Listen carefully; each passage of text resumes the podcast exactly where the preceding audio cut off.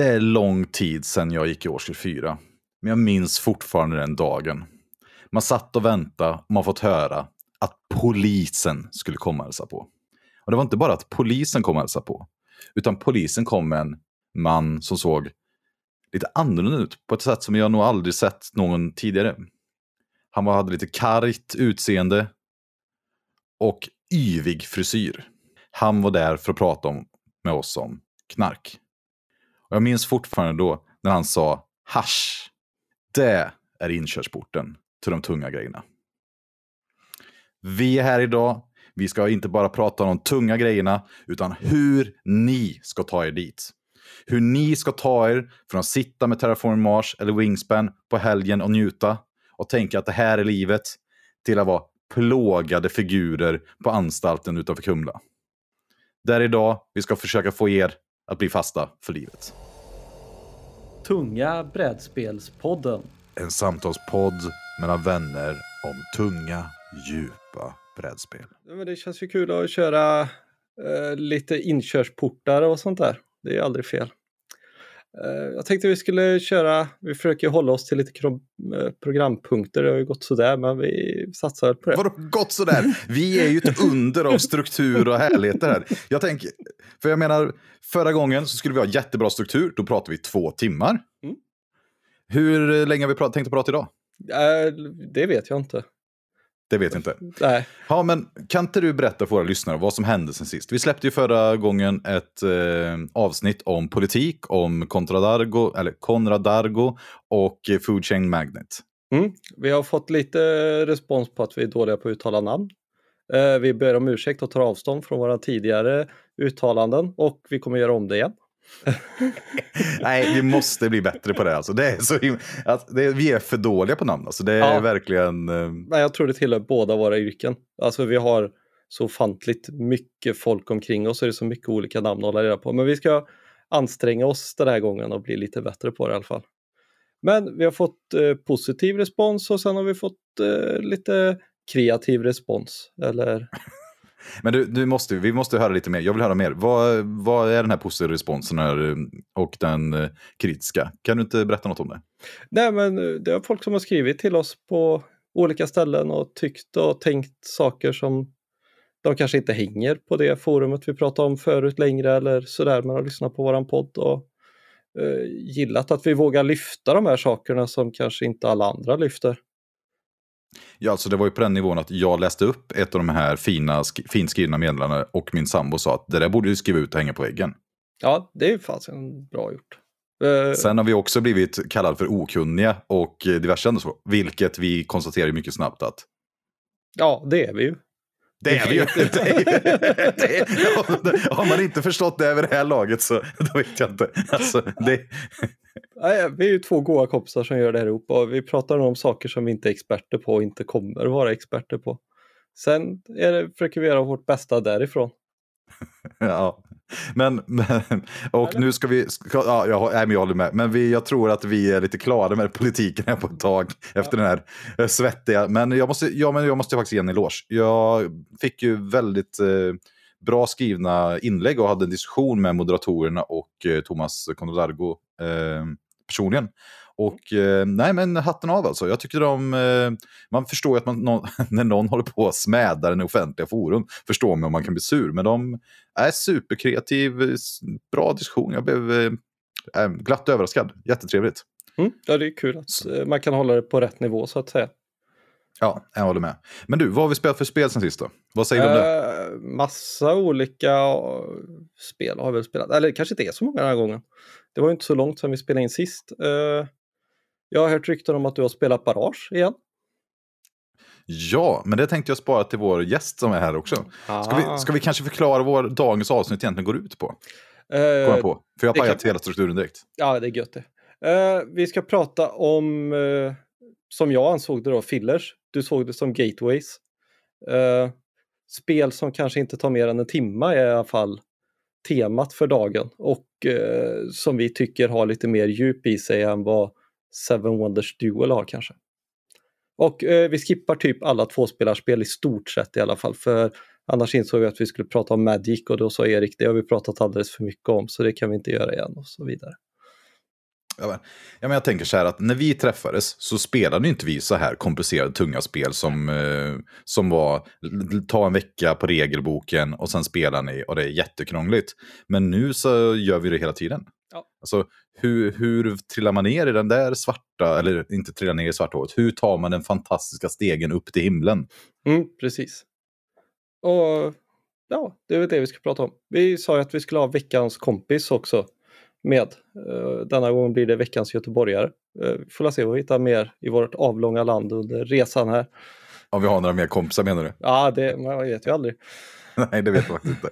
Nej, men jag spelade ju Barrage. Det var ju fantastiskt. Jag spelade på Tabletop Simulator. Jag kan prata med Fabian som kommer här sen. Han får berätta lite om det. Vi har spelat Chicago Express. Yep. Vad tycker du om Chicago Express? För det var ju ett tag som du spelade. Jag tycker ju om det, men jag har inte hunnit spela det faktiskt. Du har ju spelat det alla gånger utan mig. Ja, nej, jag tycker det är ett sånt fantastiskt spel. Alltså, är man ute efter ett spel som tar under en timme, nu ska jag säga att vi spelar på två, under en timme, regelgång på 15 minuter och att du måste tänka varenda gång du gör ett drag. Ja, jag tycker det är kul. Ja, det är fantastiskt. Sen att man kan förlora tur 1 i spelet, det är ju, eller tur 2, eller tur 3, eller tur 5, det är ju brutalt, men det är så intressant alltså. Och när vi spelar väldigt långsam omgång, och det var väldigt intressant för vi hann prata nästan om varje drag. Och då börjar liksom vårt meta byggas upp tillsammans och man märkte här hur svårt faktiskt ett drag var. För det skapar så, det är ju ett aktionsspel i grund och botten. Mm. Och varje sak man gör skapar ju, påverkar ekonomin i spelet kan man säga. Och skapar incitament för de olika personerna att göra olika saker. Skulle man spela det spelet som ett euro, typ att jag tänker vad som är bäst för mig. Mm. Då, alltså, spelet bara rasar samman och man kommer förlora jättestort. Men det här med att förklara medan man spelar är ju någonting du och jag uppskattat väldigt mycket när vi har spelat spel på två. För att någonstans förstå spelet bättre. Det låter ju som att det är också därför man skapar en podd istället för att spela ett spel och bara prata om det. Bara prata om spelen istället för att spela. Ja. Vi har spelat Food Chain asynkront. Både originalet och med catch-up milestonesen har vi fortsatt med. Vad tycker du nu så här för efter vår recension om att spela det asynkront? För jag vet inte om vi tog upp just den delen så mycket. Jag tycker det är underbart asynkront måste jag säga.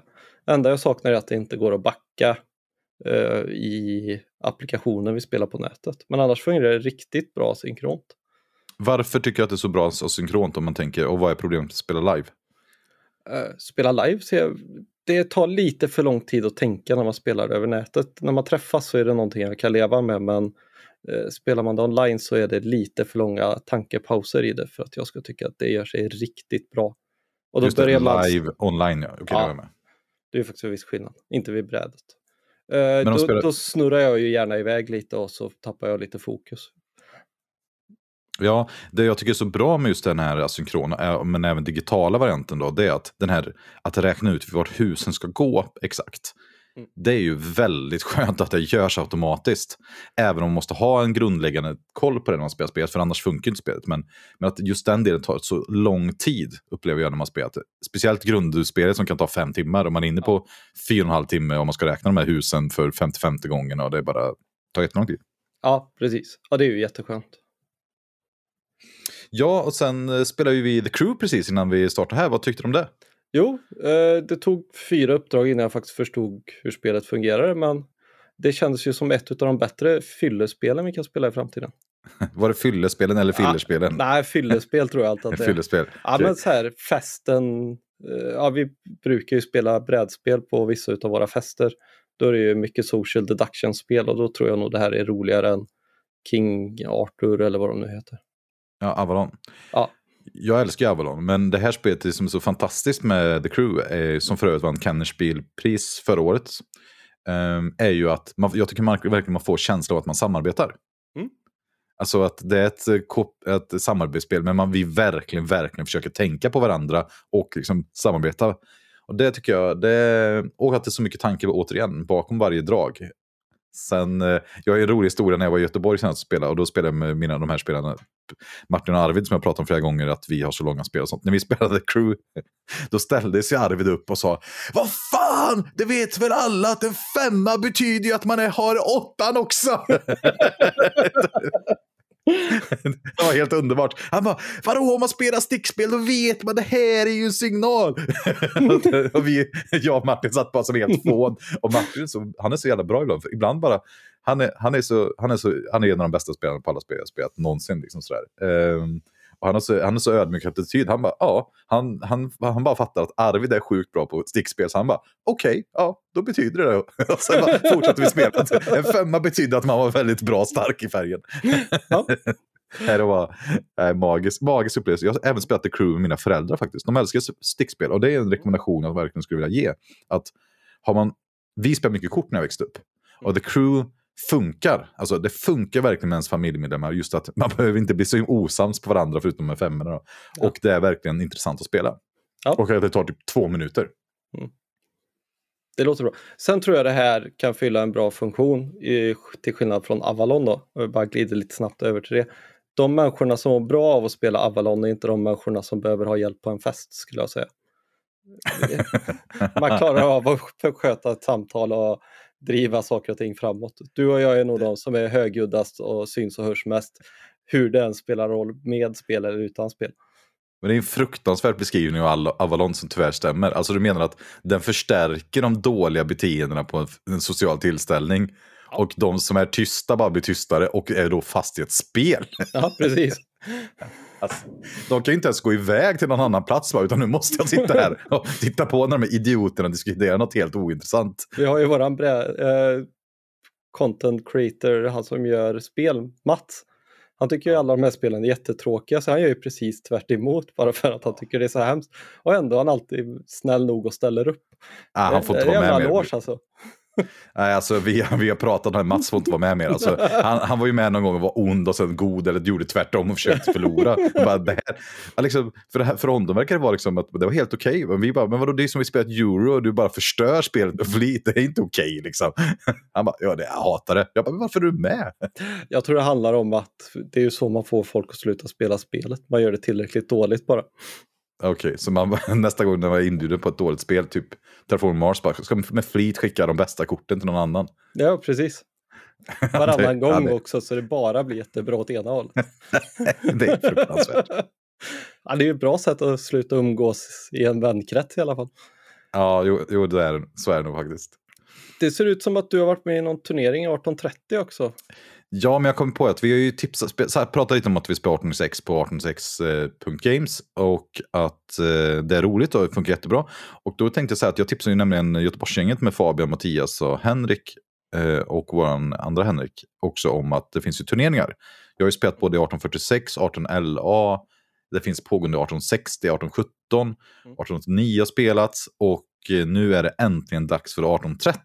Och det är ju antagligen min topp 2 i alla fall. Ja, den låter ju riktigt god alltså. Alltså det är så spännande att äntligen få se hur olika metan i olika grupper på olika delar av världen får mötas. Jag får se om jag har tid över att hoppa på den, men den låter ju riktigt härlig. Jag har ju redan förkunnat mig som vinnare i 3 av dem, av de 4 matcherna jag spelar. Det är efter första auktionsbudet. Jag bara, det här är lätt. Så vi får se hur det går. Nej, men jätteintressant. Och för er som spelat 1830, det hamnade i en intressant situation. Jag fick bjuda på privaten CA som är overpowered, men jag fick bjuda 265 för att få den. Det är dyrt alltså. Det är dyrt, men jag bjöd för att inte få köpa bio som sista. Det är billigt. Ja, det var så här sen jag blev priority deal och fick starta PRR. Ja, det låter på 67. Det låter men riktigt. Jag vet inte, vi får se. Det är det som är kul med de här spelen också, att det finns ju så bra Discord-server. Inte lika bra som just tunga brädspels-discorden, men det finns väldigt bra Discord-server där man kan diskutera 1806-spel och sina turneringar. Det finns ju både Dads on a Map som är bra, det finns 1806 Games tror jag den heter också, Discord. Kan lägga med några länkar, det kan jag rekommendera. Gillar man 1806 så följer den diskussionen. Finns bra Discord-kanaler man kan följa nu. Det är ju gött. Jag tänkte vi skulle hoppa lite vidare till nästa steg. Påsk, närmare bestämt. Jag ska ju roa mig med att flytta. Lyckas hitta ett hus som jag ska flytta in i, så jag kommer ju typ vara borta från digital värld en stund. Lite ja, men tack för att du ska flytta till Mellerud. Där finns väl inte internet, eller? Jag vet inte. 4G finns i alla fall, så det är det jag får leva på. Jag hoppas 5G kommer snart innan alla foliehattsmänniskor kommer och förstör. Ja, men, nej, men flytta, det vet man ju, det är fruktansvärt. Så vi får ju hoppas att vi kan lösa någonting alltså. Ja, men vi skulle ju ha gjort någonting på den helgen som du fortfarande tar ansvar över. Jag tror det. Jag är dålig på att svara på mängdkorn, men jag är en programpunkt, eller vi är en programpunkt på Gotcon. Så jag tror att, vi ska spela 1806 med nybörjare eller rutinerade vid 2 pass på påskhelgen. Kommer ha kvällstid efter man lagt barnen. Man kommer kunna komma hyfsat oförberedd. Men helt nybörjare, men kanske att man har kollat på en regel någon gång. Det är typ de förkunskapskraven som kommer vara. Och då är man ju otroligt välkomna att komma och antingen bara sitta och hänga, snacka eller delta. Ja. Eller om man nu har spelat massa så är man ju också välkommen såklart. Alltså det absolut främsta är om man kommer dit och tröskar mig. Det blir jag ju gladast av. Det är ju det roligaste. Men ja, vi får se. Blir det något livesänt på Twitch? Ja, men det tror jag. Det tror jag. Det kommer bli livesänt från Twitch. Det är tanken i alla fall. Och det är, alla som är spelare måste gå med på det. Men det brukar inte vara några problem. Nej. Ja, och jag har fått ett bra tips här nu också. För Fabian har tipsat mig om att jag scrollar för mycket när jag lägger ut matcher på YouTube. Så jag ska hålla lite lugnt med scrollen här nu. Kör lite mer långsamma rörelser. Så jag tror det kan bli bra. Mm. Ja, ska vi hoppa vidare då till huvuddelen som det är så fint uppdelat i vårt dokument här. Men du kan ju inte avslöja att vi har en struktur på vårt avsnitt. Vi har ju ett avslappnat samtal utan några programpunkter. Kom igen! Det här är ju helt sjukt. Och med det sagt så vill vi presentera veckans gäst. Eller rätt sagt, han får presentera sig själv. Varmt välkommen. Ja, vem då? Ja, hej. Tack så mycket. Jag heter Fabian Pengcharholm. Och vi började väl spela i samband med Tyskhäll, jag för mig.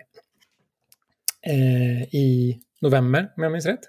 Så drog vi en 1882-match som nog skulle ha varit på plats i Stockholm då. Men istället blev via 18xx Games. Och sen var det led sig så drog jag med mina 18xx-kompisar från Göteborg. Det är så skönt att de inte kan försvara sig. Ja, precis. Precis, drar i små trådar så kommer de. Nej. Men ja, det är också lustigt. De har jag ju träffat förra året under pandemiåret, vilket är lite märkligt att man träffar nya vänner under när det är rådande pandemi så att säga. Men det är en annan grej. Nej, men jag tycker att den grejen är intressant för det är många av oss nu, alla här då, som är så kallade pandemivänner. Man undrar hur kommer det bli liksom efter pandemin? Precis. Kommer man prata med varandra mer gånger? Jag lyssnade på någon podd idag, jag kommer inte ihåg vilken det var. Om det var Shut Up and Sit Down eller Game Brains. De sa det, gud vad jobbigt det kommer bli att gå tillbaka till att spela spel vid bordet när man inte kan få perfekt överblick och bara så här hovra till rätt ställe när man vill titta på någonting. Man måste så här lyfta sig upp och gå över till någon sida och titta. Det är nog spännande. Jag tänker 18xx är inte alltid har perfekt information om banken och sådär. Du kan zooma in på vad motståndarna har för några kort och titta precis vad det står och så, du kan göra sådär, jag förstår, då ska jag göra så. Jag har tänkt på det jättemycket väldigt mycket med 18xx just. Att du vet att om jag bankruttar Erik till exempel, han leder med 100. Det kommer du aldrig veta live. Du kommer inte sitta där och multiplicera ihop. Då 6 aktier där, de är så där. Det funkar inte. Så därför tror jag att spelandet blir väldigt annorlunda. När man väl kommer igång och spelar fysiskt igen så att säga. Man blir ju sugen bara man tänker på det. För just det också, få se varandra lite mer. Att det här när någon blir nervös och se vad som händer då, det är fantastiskt. Men jag tänkte Fabian, jag pratade lite här om att vi har spelat Barrage och Chicago Express. Jag tänkte, kan du inte, som första gångs spelare, för jag kommer ju prata lite om vissa av de spelen senare. Vad tyckte du om Chicago Express? Ja, det är ju... Chicago Express var en väldigt... Första gången vi spelade var en väldigt överväldigande upplevelse där man inte riktigt förstod vad man skulle göra. Men vilken skillnad sen till andra gången, när man har sett hela spelet liksom. Då kan man ja, göra lite vettigare val och värdera liksom, ja men den här aktien kanske kan vara värd sådär och ja. Mm. Sen är jag en person som spelar ganska mycket med magen och vill helst inte överanalysera grejer om inte absolut nödvändigt, så att det gör ju att en första play av det blir väldigt bara chansar på 7 kanske, eller? Nej, inte det. Det är liksom aktioner från start som är verkligen så här, värderar till 7, 8, 9, 10, 11, 12, 13, 14. Precis. Och så märker man, aj, jag värderar just 15, jag förlorar spelet. Ja. När du säger att det var mycket att ta in första gången, är det för att det var många svåra val eller var det ett svårt spel att sätta sig in i mekaniskt? För det tänker jag, det försöker vi prata om. Mm. Skulle jag säga. Det är att liksom, är det bäst för mig att auktionera ut aktien som Henrik sitter på, den blåa aktien, eller är det bättre att köra den gröna, eller liksom ja, sådana saker. Just det där, inte att auktionera ut sina egna aktier, för att man normalt tänker, ja men 2 aktier är bättre än en. Nej, det är det inte i det här spelet. Nej. Men det var ju någonting som jag tänkte på när vi spelade just det här och försökte prata om, förklara spelet, att jag tycker att det saknas en parameter när man pratar om spel. Vi pratar ofta om regelkomplexitet och att det spelar djupt och mycket val och sådär och intressanta mekaniker och allt det. Men alltså den här dunkelheten som finns i Chicago Express, alltså att magkänslan säger ingenting och du får ingenting som visar magkänslan hur du ska ta vägen heller, för jag tycker du beskriver så bra på något sätt så här. Och vi pratade ju om Pax Pamir häromdagen och Pax Renaissance har jag pratat om tidigare. Att jag tycker de spel har samma sak. Att man, det är så system som är så utanför vad man är van med. Så att ens mage har ingenting att tycka om till om. Den bara, ja, ha. Mm. Jag placerar ut en tribe här i Persien, det verkar bra. Eller? Nej, är det bra? Eller ska jag ha en spion borta på dina kort? Det är kanske bättre. Ja. Det tar ju ett tag att komma in i, helt klart. Men jag gillar ju ändå sådana spel för att det ger så mycket när man spelar dem fler gånger. Det är väldigt så här, belöningen är hög så att säga när man väl spelade mer än en gång, och det brukar vara väldigt trevligt tycker jag faktiskt. Ja, det är ofta det vi tycker avgör bra spel tror jag, om man nu ska dra ner det till en parameter som gör ett bra spel, det är att man vill spela det gärna 3 gånger eller fler skulle jag vilja säga. Ett spel som börjar känna att det tar slut efter 3 gånger, det ger mig liksom inte samma sak som det en gång har gjort. Det finns ju massa bra eurospel som är gjorda för att spela 2-3 gånger skulle jag säga. Det är liksom målsättningen med dem. De är bra så, men det ger inte det här djupet som vi letar om när vi pratar tunga brädspel. Det här blir ju nästan som en fantastisk segue till våran icke-skrivna programpunkt som är nästa punkt. Där vi ska prata eventuellt om vad tunga spel är. För just det här avsnittet kommer till av att, nu ursäkta mig att uttala hans namn fel, Gäster Seb kom in på våran Discord och sa att han hade precis börjat med brädspel det här året. Han hade köpt Carcassonne och lite andra spel. Och sen funderade han på, är mer strategiskt spel någonting för honom? Och då vet jag att det var Fabian som tipsade om i den här tråden om lite olika tips. Och även jag om hur man, ja, sådär. Och välkomna honom. Och då tänkte vi så här, men det kanske ju var fler som behöver ha lite tips. Så vi ska försöka reda ut det här idag. Men då måste vi ju också prata om, vad är ett tungt spel? Heter vi också Tunga brädspelspodden? Borde vi heta något annat? Nej, inte namndiskussionen. Men alltså de här tunga brädspel, alltså... Ja, men Martin, du är inne på det. Du säger spel som är bra för oss, som är att de är omspelbara. Alltså, vad är den här tyngden? Nej, men jag tänker då att spel som ger mer desto mer man spelar det. Alltså, vi har pratat om schack förut och du säger att du aldrig skulle kunna spela det för att då finns det bara en parameter och det som gör att jag förlorar är jag själv. Det gör det lite för tungt, men... lite den grejen i det att det finns så många gånger man vill spela någonting så att man hela tiden finns utveckling till förbättring i hur man förstår spelet och gör bättre vägval, är väl det som gör spel tunga. Terraforming Mars då anser ju inte jag är ett tungt spel, för där någonstans där spelar det ingen större roll vad du gör så länge du håller fast vid en någorlunda strategi när du börjar tills det är slut liksom. Kontra Food Chain Magnate där du kanske måste faktiskt verkligen anpassa dig utifrån förutsättningar som händer hela tiden. Ja, okej. Fabian, vad säger du tungt spel? Jag håller ju med Martin om att det ska finnas liksom komponenter i det som man kan fördjupa sig i, och kanske fler gånger man spelar lär man sig mer. Men jag tycker också det är viktigt att det finns lite olika vägar som den här gången kan jag prova en sån här strategi, men också att oj, nu händer det här på brädet, då måste jag byta och göra så här istället för att svara på det.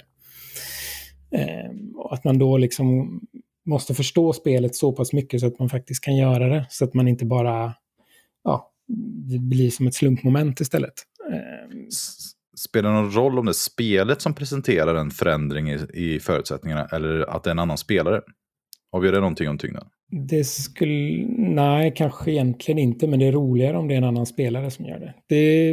Det jag har lite svårt för med ett spel som Spirit Island eller andra co-ops, att du får...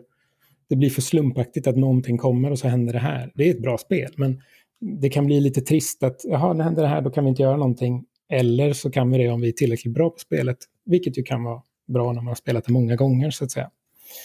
Men, så om jag kokar ner vad ni säger, så ni vill ha ett spel man kan utvecklas i. Det får inte vara för mycket slump. Det måste också vara att man kan göra taktiska avvägningar från den strategin som man har.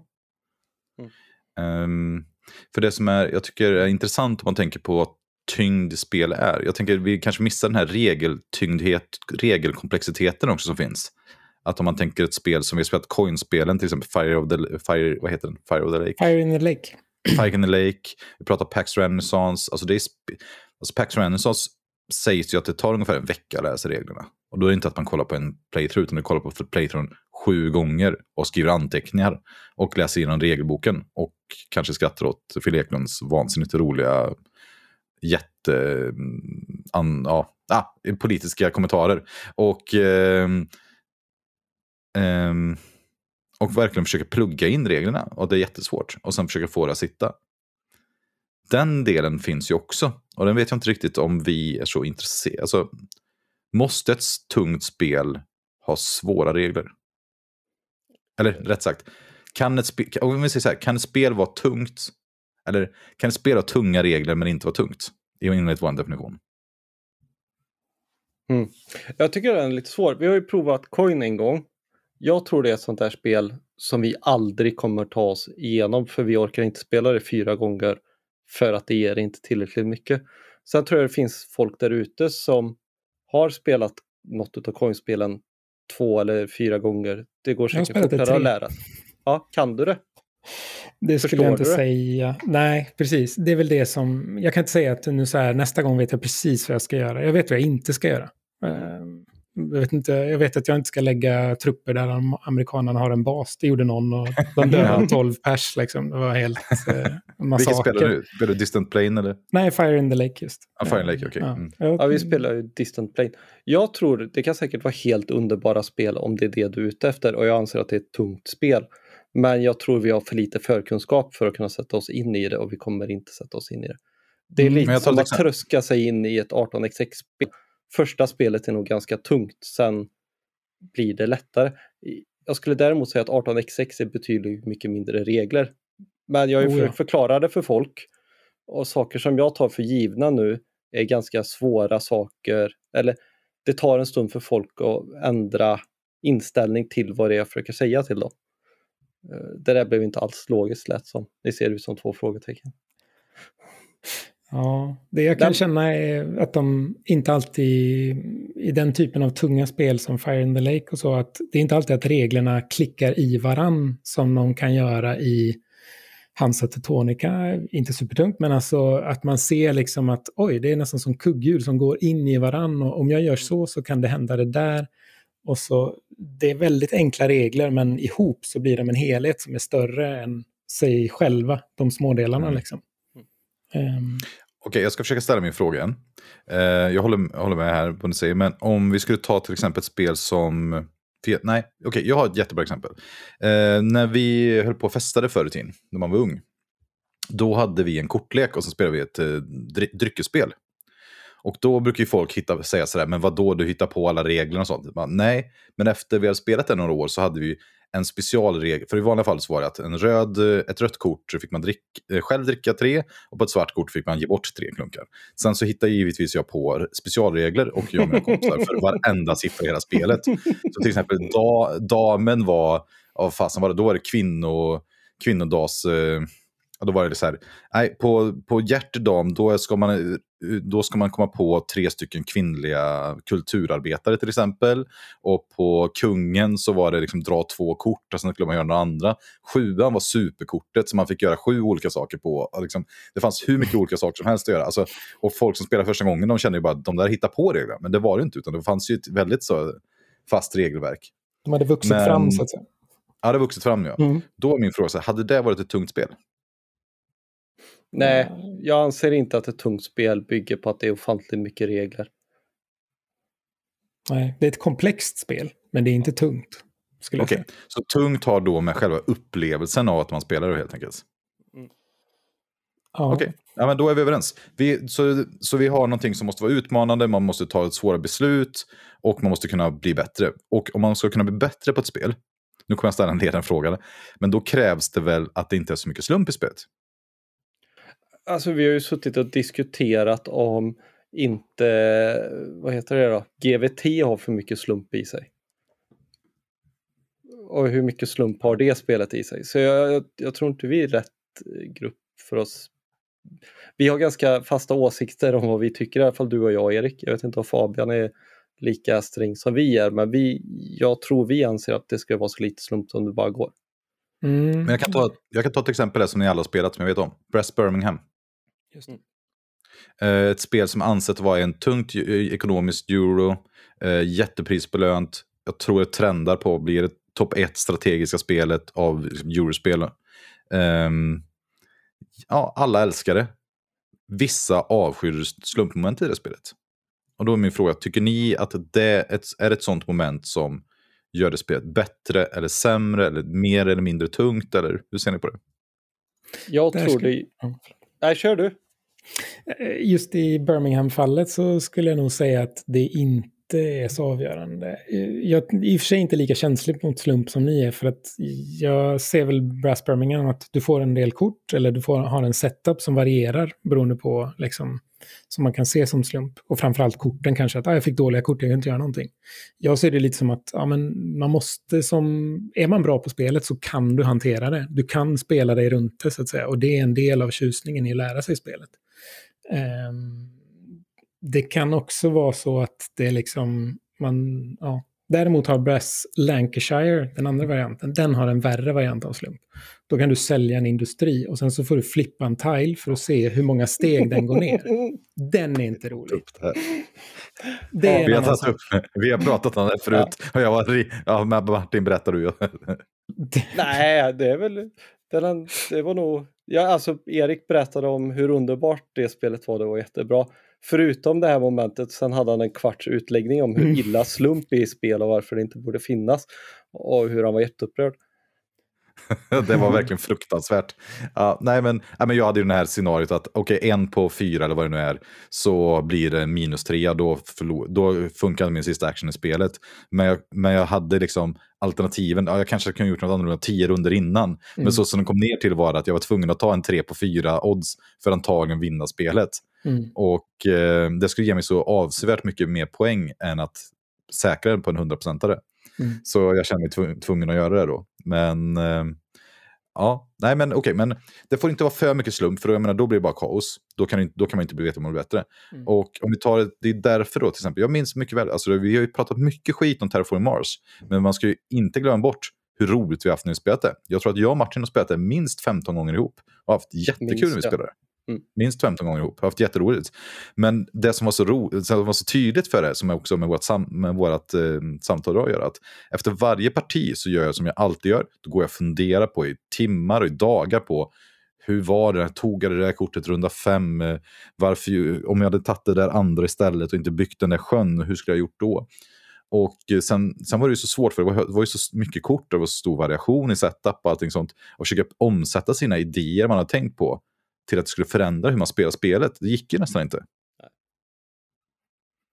Och därför för mig då blev det ett spel som man nästan bara spelar rent taktiskt. Så jag håller inte med dig, Martin, om att man spelar rent strategiskt. För mig är det spel man nästan bara spelar helt rent taktiskt. Att vilka är de korten jag fick just nu? Försöker jag göra en plan av dem? Fick jag ett bättre kort? Okej, då byter jag ut planen. Och så spelar jag hela tiden undan för undan. Och när det inte finns den här långsiktiga planen i ett spel, då tycker jag att spelen har en benägenhet att bli mindre tunga. Alltså få mindre djup i sig.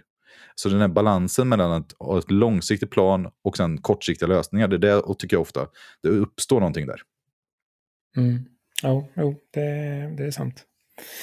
Sen kan det ju vara, ja, det beror så mycket på hur slumpen artar sig och hur, liksom, om det går att på något sätt manipulera. Mm. Till exempel ett spel som jag tycker är jättemysigt, 1960 om valet i USA. Det är ganska light egentligen. Man drar lite grejer runt på sig och så får man se om man lyckades övervinna den här staten där den andra har jättemycket support i Kalifornien eller någonting. Och så drar man ut och så ser man, jag drog bara 3 stycken röda och jag behövde en fjärde liksom. Ja, då sket det sig liksom. Men då har man påverkat påsen och förändrat innehållet i den så att nästa gång man ska göra det, då är den lite fördelaktig för mig. I ett spel där man vet det från början och inte går in som att jag ska göra så här och så här och så här, då tycker jag det är fine. Men jag vill ju inte ha det här att, som vi nämnde i Brass Lancashire, så jag tycker det är rätt slump på rätt plats på något sätt. Mm. Det beror på helt på vilken upplevelse man vill ha. Jag vet att Shut Up and Sit Down pratade om att det här året har gynnat mer tyngre brädspel. De har spelat mycket tyngre brädspel än vad de brukar göra. Det kanske liksom ligger någonting i det, att det lämpar sig bättre för asynkront, det lämpar sig bättre för när man sitter i sin egen dator och har lite mer frihet och tänka på något sätt, även om man spelar live, än vad man kan. Just det där jag nämnde, man har större tillgång till information, man kan kolla på grejer och sådär. Men jag tänker lite på det här, vi har pratat rätt mycket om UVs spel, vad heter det? Inte Agricola utan det andra, Caverna. För det har vi spelat massa gånger. Och vi tycker ju det är ett underbart spel, och det är väl typ någon inkörsport till tyngre brädspel skulle jag säga, om man nu gillar eurospel. Sen tänker jag, det de gjorde var, expansionen gör ju spelet bättre när man inte är van att spela det. Mm. För jag tänker det är så här, ni ska börja här och när ni kan det, då kan ni ta bort expansionen och spela originalspelet. Hänger ni med på vad jag tänker? Just. Ja, absolut. Men är inte det lite som milestonesen i Food Chain också, att den leder in dig så här, du har de här 3 valen. Ja. Om vi lämnar därhän vilken som är bra och dålig liksom, att det är det här du ska göra, annars kommer du till bordet och så bara, oj, jag kan anställa alla de där och göra allt det där. Det är väl lite samma tänk, eller? Ja, men det är det jag tänker lite om vi nu pratar om Breast och slumpen i det spelet, att det också är lite så här, du får en uppsättning av saker du kan göra på olika platser, och jag tror desto mer man har spelat spelet, desto mer känns det som att de inte behövs. Första gången tror jag det är ganska skönt att ha en liten vägledande hand. Skulle man spela det utan, så tror jag det hade blivit ganska så mycket tyngre, eller det hade blivit väldigt mycket mer AP i det. Oh ja. Mm. Men det är ju någonting ni beskriver här återigen, som vi varit inne på det här med magkänslan. Alltså de här milestones i Food Chain är ett jättebra exempel på modern speldesign, att den ofta vill berätta när det går bra för den. Typ så här, yes, jag gjorde det här, nu fick jag den här milestonen. Mm. Istället för som vi pratade om i Chicago Express, bara, du gör ett drag, typ. I det får man ju välja, man får välja mellan 2 actions, och sen kan man 3 actions. Och så kan man ibland säga, jag tar actionen men jag gör ingenting. Alltså ett effektivt pass.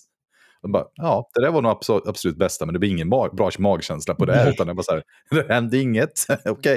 Men jag tror att vi börjar liksom få att tyngd har något, det är någon slags upplevelse som man själv bygger inom sig och kan ha med mekaniker och så vidare att göra, men att man upplever att man själv kan påverka spelet och hur det spelas ut, och att man kan tänka på spelet i efterhand och sen prova något nytt när man kommer tillbaka till det senare.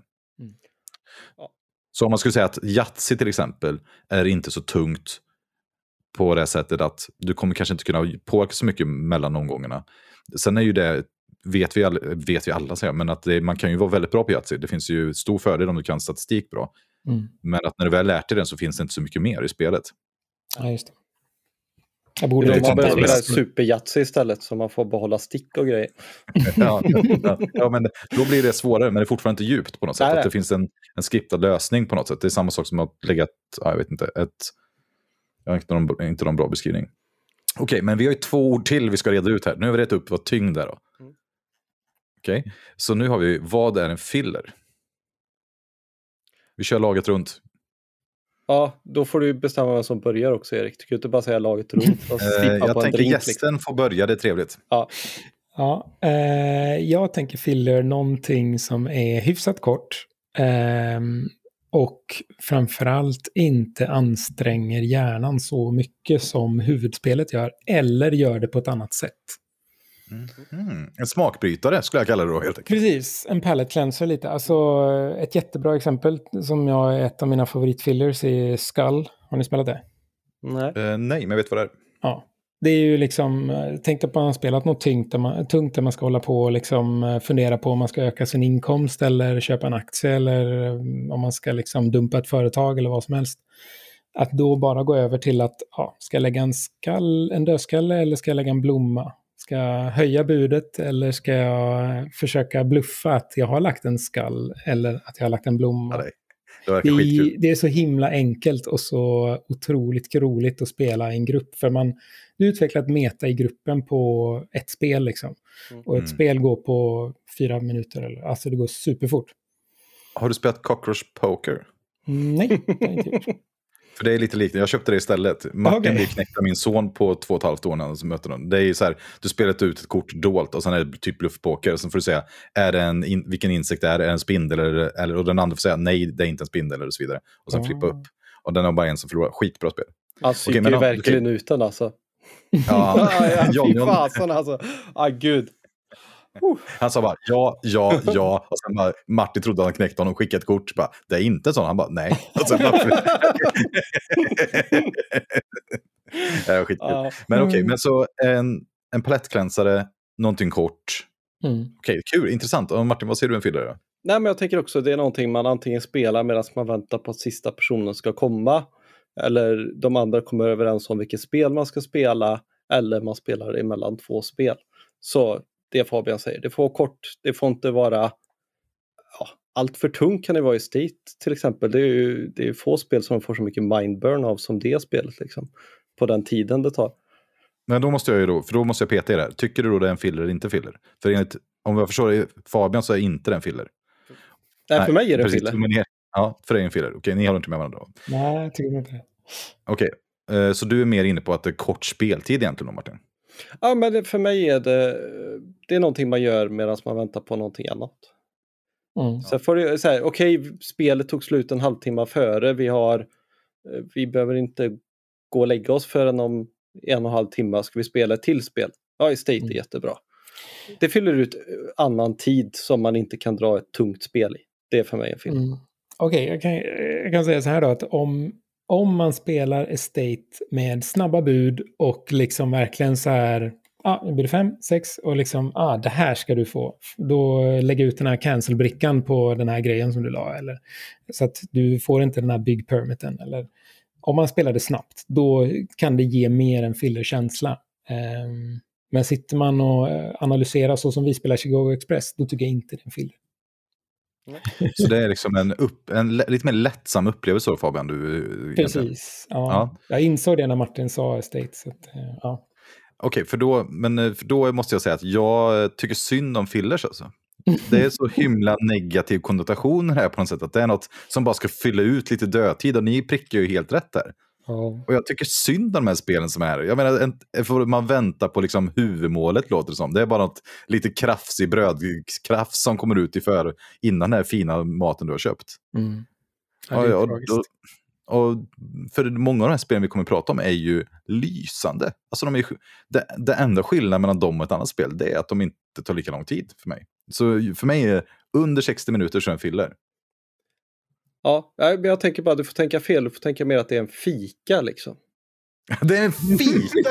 Det är fasen nice, liksom. Det är så här, kaffe nice, och bulle, liksom. Det blir inte mycket bättre än så. Och jag vet att vi inte får dra med pretentiösa, men då tänker jag att så här, vi snackar barista-kaffe här nu då. Ja, det är ju malet. Det är ju liksom inte gjort i någon avdunkad gammal kaffekokare från Ica. Handdropp. Liksom i en cirkel ner i, det är inte fel. Harry och V60 med en Mm. Ja, det är fina grejer. Okej, men då har vi då, men kan vi komma överens om någonting här då? För jag har bara kort, för nu har ju tre helt olika saker. Fabian, du har en lättsam upplevelse. Martin, du har någon slags tid och vad då? Nej. Inget med upplevelsen. Tid. Ja, tid. Definitionen av tid. Och jag har tid då. Då kan man ju, vi kan ju ha kvar våra definitioner, men bara så man vet det när vi pratar om det. För vi kommer ju prata om lite olika saker då, helt enkelt. Mm. Om men vi då ska man ju säga det att det finns ju olika varianter av fillers. Det finns ju tyngre fillers, och det finns ju lättare fillers, och det finns ju roligare fillers och så hit och dit. Så jag menar, Love Letters är ju ett fillerspel för mig, men det kanske inte är det jag tycker är roligast att spela. Och det skulle jag ju inte anse ett tungt fillerspel. Jag har för mig att du sa någon gång i somras till mig att jag bara gillar de här superlighta eller de här supertunga spelen. Yep. När vi spelade Cockroach Poker, och sen hade vi någon så här hittepå. Ja, men Rappakalle är ett favoritspel jag har, som jag brukar, när man ska ljuga ihop ord och sådär. Och det här, vad heter det? Just One. Det är, man skriver ett ord och alla andra ska försöka gissa vilket ord det är. Mm. Ja. De här spelen älskar jag. Jag tycker de är underbara för att de är så kreativa ofta. Och jag tycker ju Skull här låter ju fantastiskt också. Mm. Det låter ju som verkligen ett spel som man äter in sig in i varandras huvud. Fruktansvärt. Det är liksom bara hur du lägger kortet liksom. Det var när jag spelade sist var det någon som liksom låtsades och bara blanda och la en. Han visste ju precis vilken han la, men det visste inte vi förrän det hade skett, så att säga. Ja, det är fantastiskt alltså. Det är jättesmyckligt. Och då kommer alla ens dark arts. De kallar det i Magic-sammanhang för Jedi mind tricks. Mm. Alltså de här psykiska aspekterna, hur man påverkar sin motspelare när man spelar spel. Mm. Det är ett helt annat avsnitt, det kan vi ta någon gång, men jag praktiserar ju sånt utan, ibland försöker jag bara lägga av för det bara sker automatiskt. Men vi sparar det till en annan gång. Gateway då? För det är vår nästa, finns Gateway-spel. Martin har gått ut hårt och säger vadå? Nej, det finns inte. Det är bara skämäs, eller vad det nu heter på fin svenska. Skämär? Ja. Tror jag. Eller, ja. Så det finns ingen inkörsport menar du? Eller vad menar du? Du får utveckla. Nej, men jag tycker Gateway som koncept är, antingen gillar man det spel eller så gillar man det inte. Sen finns det ju olika mycket nivåer utav någonting, och det folk brukar säga som en gateway för att man ska få in folk och börja gilla saker man gillar, det är ungefär som att jag skulle börja bjuda dig på folköl för att du ska börja gilla öl när du är 13 liksom. Antingen gillar du bärs eller så vill du bli full. Det finns inget mellanting däremellan, och en 3-5 kommer liksom inte göra det för dig. Då vill du ha Stockholm 7,2 liksom. Arboga 10,2. Ja, precis. Om du vill bli full eller tycker du om öl så vill du dricka någonting som är bättre än en 3,5. Mm. Ja. Det är en hårdis mot 3,5 här. Fabian, vad säger du? Alltså på sätt och vis, instinktivt så tänker jag att jag inte håller med. Men sen inser jag att en av dem som jag har sett som det som tog in mig på lite tyngre brädspel är Age of Steam. Och det är ju egentligen ingenting som någon skulle säga ett gateway-spel. För att det är ju snarare ett livsstilsspel som vissa spelar hela tiden. Så jag kan tycka att det finns gateway-spel som är lite lättare att ta till sig som, men samtidigt ska det ändå ge en full upplevelse någonstans. Men det öppnar ändå en ny värld, alltså vissa spel att man ser att det här är möjligt och sådär. Det är väldigt lätt att tänka på 18 Chesapeake liksom, som när jag spelade tyckte var jätteroligt och sådär, men sen när jag har spelat andra spel inser att aktiemarknaden kan se lite annorlunda ut och det påverkar supermycket. För jag tänker ju här liksom på Rolf och Loffe när jag var i årskurs 4, där polisen och han som hade suttit inne för heroin och varit heroinist på Kumla. Just det. Vi hade Leffe i vår skola. Men det, jag är ju 80-talist, så det var ju haschet som dödade alla då, så sades det ju. Men på något sätt, Martin, jag tror att du har rätt, men jag skulle vilja lägga till några saker. Alltså, för det känns ju orimligt också, precis som Fabian lite inne på, att man inte kan finna saker som är bättre på att få upp ögonen för andra grejer. Om man skulle göra en jämförelse med film, så jag tror att de som älskar att prata om gateways, de tänker så här: okej, om jag ska få en person att börja uppskatta en viss genre av film eller någonting, så vill man ta en, till exempel om någon ska se, vet jag, Bergman-filmer tar ju. Då kanske det är bra att ta en Bergman-film som är kan visa upp hela katalogen på något sätt, och även kanske lättsam att ta till sig, att det inte bygger så mycket på att man sett alla hans andra filmer etc. Mm. Och jag tror att det är själva tanken bakom Gateway, men jag tror att Fabian träffar någonting här som är så ytterst relevant, att det här är så himla individanpassat. Alltså för vi håller på med någonting som är det vi älskar. Alltså om man inte älskar sin hobby, då är den ju kass. Ja. Jag har ju några kompisar som inte spelar brädspel, tror jag, eller ej. Och vi spelade, jag lyckades få dem att spela Fake Artist Goes to New York. Ja, just som det är ju ett väldigt enkelt ritspel. Man ritar liksom, och så ska man försöka rita ett äpple, och så är det en person i gänget som inte vet att vi ritar ett äpple. Mm. Och du har spelat, Martin. Ja, och när vi hade spelat det här så sa han då att men det där var ju, innan spelat Uno och andra väldigt enkla spel, så det var lite roligt, man fick ju klura lite och vara lite lurig mot de andra och sådär, och jag liksom bara tänkte, det är precis vad många brädspel handlar om, och då, liksom, det blir ju en ögonöppnare, fast på ett sätt som jag tänker inte Fake Artist Goes to New York är ett spel där man ska hålla på och klura så mycket. Då tänker jag kanske på något annat spel som Skull eller vad som helst, där man verkligen får lura folk. Men där kan man ju se att det skulle ju kunna vara en gateway för någon som normalt sett inte är van att spela brädspel. Så tar vi något enkelt. Ja, men du kan ju rita en gubbe. Du kan låtsas att det är liksom en bil, fast du vet att du ska rita en gubbe. Så du lurar någon annan vid bordet. Det är kanske enklare att ta till sig än att vi ska gå igenom regler här på 20 minuter och så, det kan ju vara en trappa så här. Där tycker jag Gateway kan ha en poäng för att få någon överhuvudtaget är villiga att testa liksom.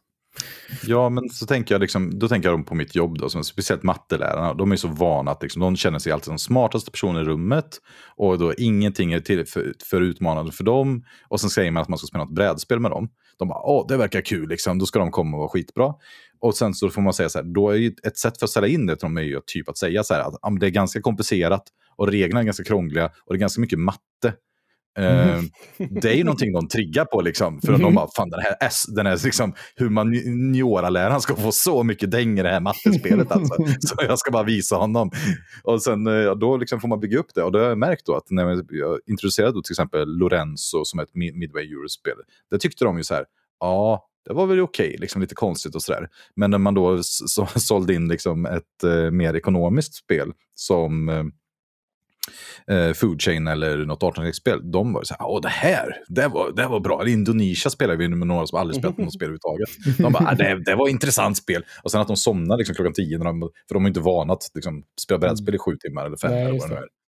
Men de taggar till som fan på det. Men jag tror liksom att det handlar om att om man känner en person så kan man nog nästan välja vilket spel som helst. Hade jag kommit till en spelkväll och någon skulle få in mig i hobbyn och de sagt så här, vi har ett jättebra spel, och sen hade de slitit fram Love Letter. Alltså typ så hände ju. Vår vän Rickard som är en jättesnäll kompis, han tog med mig till en brädspelskväll och spelade Arkham Horror.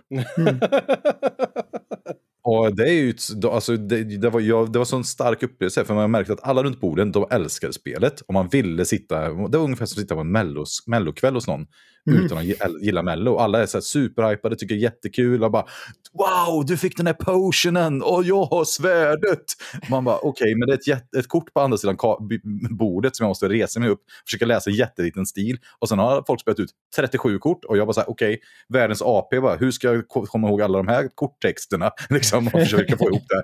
De bara, nej men jag tar min heal, och så var det bara någon som dog helt plötsligt, bara, jaha, dog du? Ja, men det hörde inte jag, för ni vrålar så mycket av de här monsterna nu. Och det var sådär, det var helt fel spel hos mig. Men jag tror att det hade varit fantastiskt till någon annan. Oh ja. Verkligen. Ja, du gatewayar oss in med Agricola till mig och min fru. Just det, det får du nästan berätta om.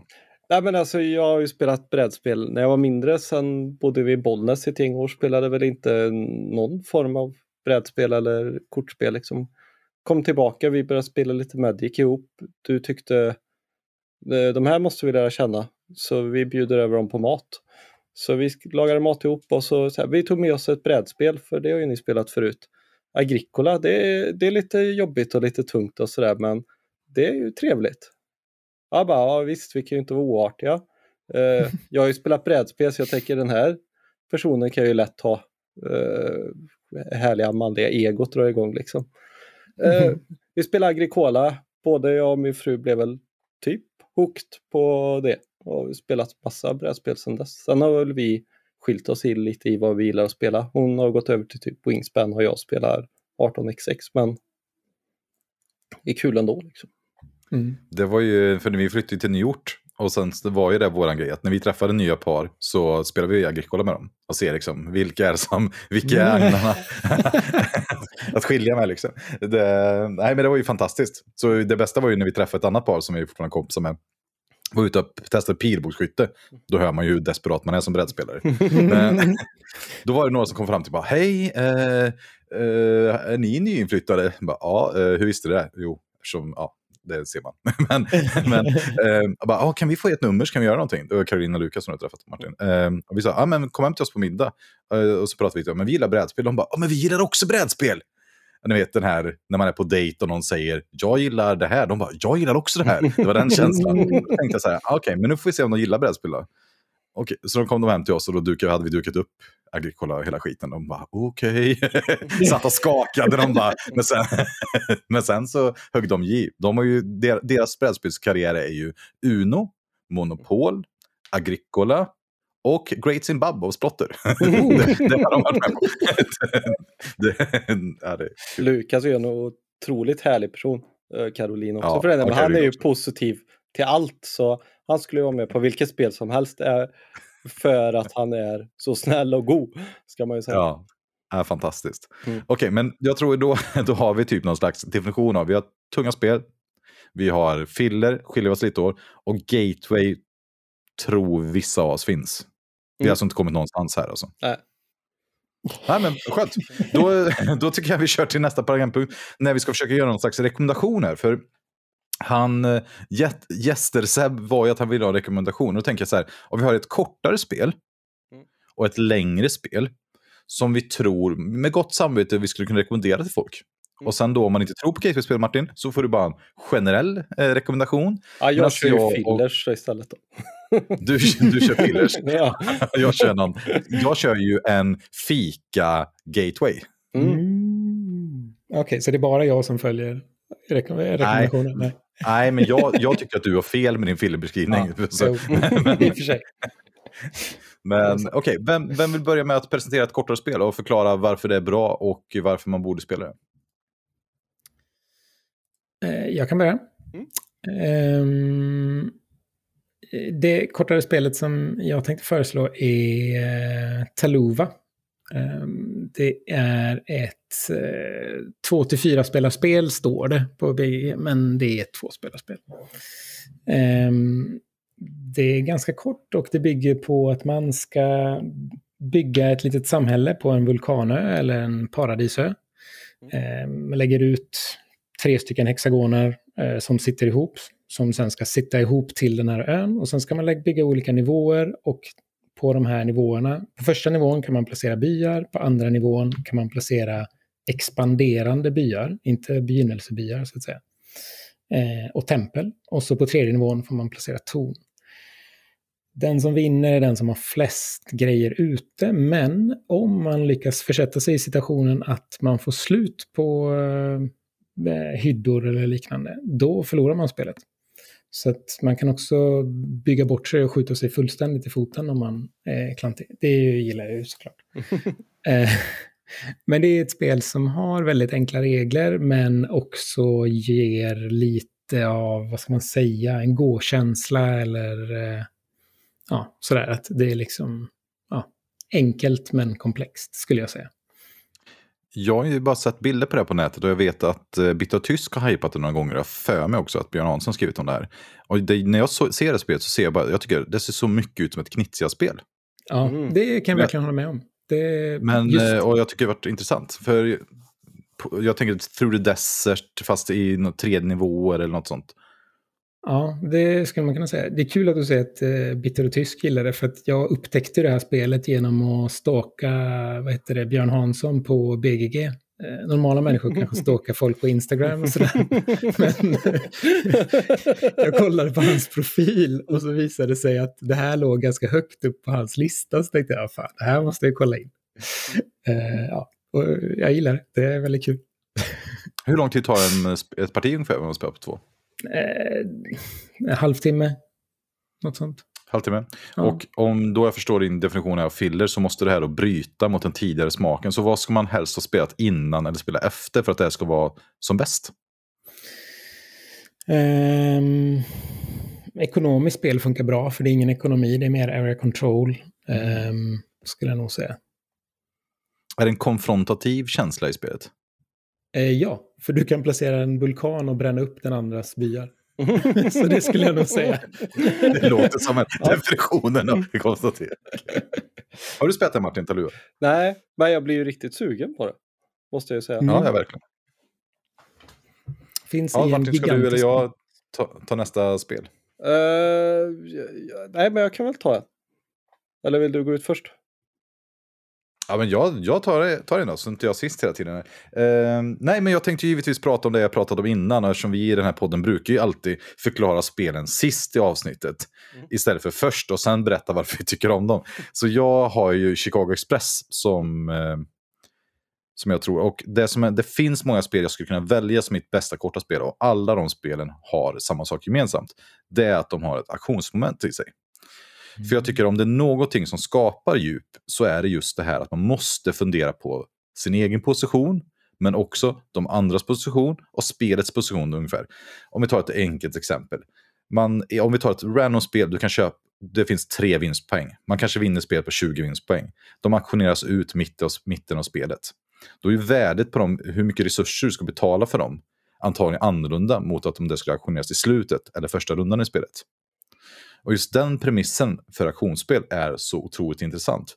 För det är lite som när man ska betta mot en kompis, typ. Jag tror att det här är värt så mycket. För det är egentligen det man gör. Och jag älskar att betta mot folk, typ. Jag har rätt, du har fel. Den här är värd 12 den här gången, etc.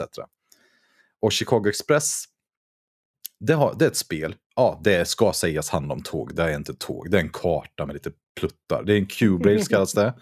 Och från början är det träkuber, men den versionen som man köper som är från Queen Games är små tåg i. Och det ser ut som ett familjespel. Det finns 3 stycken såna här gauge-meters kanske heter, alltså tryckmätare. Och för att ta en action så tar du fingret, flyttar ett hack på en av mätarna.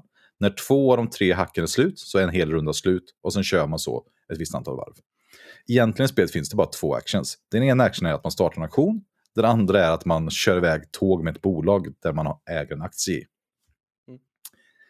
Det intressanta med det här spelet är att du måste parera de här aktionerna för att de skapar ju vilka aktier som folk har. Vilket i sin tur avgör vem som kan köra med vilka tåg.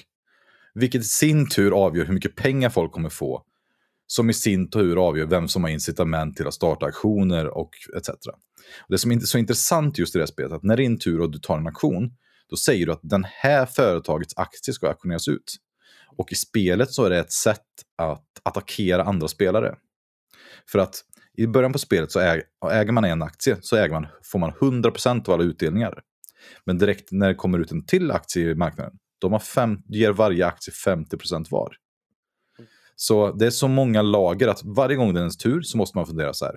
Vem är det som leder? Vem har möjlighet att spela mot? Ska jag spela för bäst för min egen position? Vad innebär det? Kan jag få det absolut bästa spelet man kan göra i spelet är att kan jag attackera den som leder genom att göra så att det skapas ett incitament till att någon annan som är efter mig samarbetar med mig mot den som leder just nu. Det är ens mission varje gång det är ens tur. Och då är det så här, då måste du inte bara kolla på spelet hur långt det är kvar, utan du måste ha superkoll alla andras incitament och vad de tror är den som leder. För det är också det det handlar om. Att det måste vara vad de andra tror. Så det finns, jag tror att när man spelar på riktigt så finns det mycket chans att det finns så här table talk och lite trash talk och banter och vadå, den där leder ju, du måste ju aktionera. Ja, beroende på hur man gillar spelgruppen. Men det är också ett spel som jag märkt att man kan spela på 2 timmar som vi gjorde senast när vi pratade igenom varenda drag. För det är så otroligt djupt spelet. Alltså, det finns inget, jag har sagt det hur många gånger som helst när jag lärt ut spelet, att det här spelet är det svåraste spelet jag äger. Det som anledningen till det är att det är så avskalat, det är så få saker man kan göra. Så man upplever liksom svårighetsgraden, så den är liksom inte dold bakom massa andra saker, utan den ligger där och är så enkelt. Det är som, har ni spelat Gå någon gång? Mm. Det är ju superenkla regler. Och sen när man gjorde man 3 drag och sen bara exploderade huvudet. Alltså verkligen, man bara insåg så här, oj, nu är jag körd. Jag har placerat ut 3 stenar på det här brädet, jag har rökt. Och sen insåg jag att det här kan man spela 1000 gånger och det finns så många variationer hur man ska spela och allting. Och jag får den känslan när jag spelar Chicago Express. Och det är ju precis det jag är ute efter. Alltså ett spel man kan tänka på, man kan fundera och man kan förlora hur lätt som helst. Man får lite hybris och man bara, nej, det här går bra, nu kör vi. Och sen bara tut tut och sen bara så köpte någon annan en aktie i sitt fantastiska röda bolag och sen bara åkte ut i skogen för alla pengar de hade kvar och inte åstadkom någonting. Ja, nej, det är deppigt. Du trodde du ägde 100 och plötsligt så ägde du bara 66% av bolaget, ja, och så var det inte så bra längre. Eller någon köper in sig i en billig aktie som de fick och lägger tåget åt helt fel håll, för det kan den faktiskt göra, så man inte når fram dit man har beräknat att göra, så man sitter med ett ofantligt dåligt bolag som borde vara det bästa bolaget. Det är underbart alltså. Men jag tror att det är som en palettglänsare eller någonting. Jag tror inte på palettglänsare, jag vill bara mer. Men helst ska det ta, jag tycker att som roligast tror jag nästan skulle vara att spela på klocka eller spela bara på magkänsla. Mm. För eftersom det är perfekt information i spelet så har jag märkt att på slutet så finns det det är lätt att folk börjar räkna efter och fundera på vad händer om jag avslutar spelet nu, vinner jag eller inte och så vidare. Och jag tror att när vi har spelat det på plats så vi försöker komma överens om att vi räknar inte på allting, vi kör på magkänsla för att det ska gå vidare på spelet. Däremot så spelar det som ett fullspel på superlänge och jätteuträknat. Det är också ett bra spel. Mm. Det kan ju gynna någon som är väldigt duktig på att räkna ut.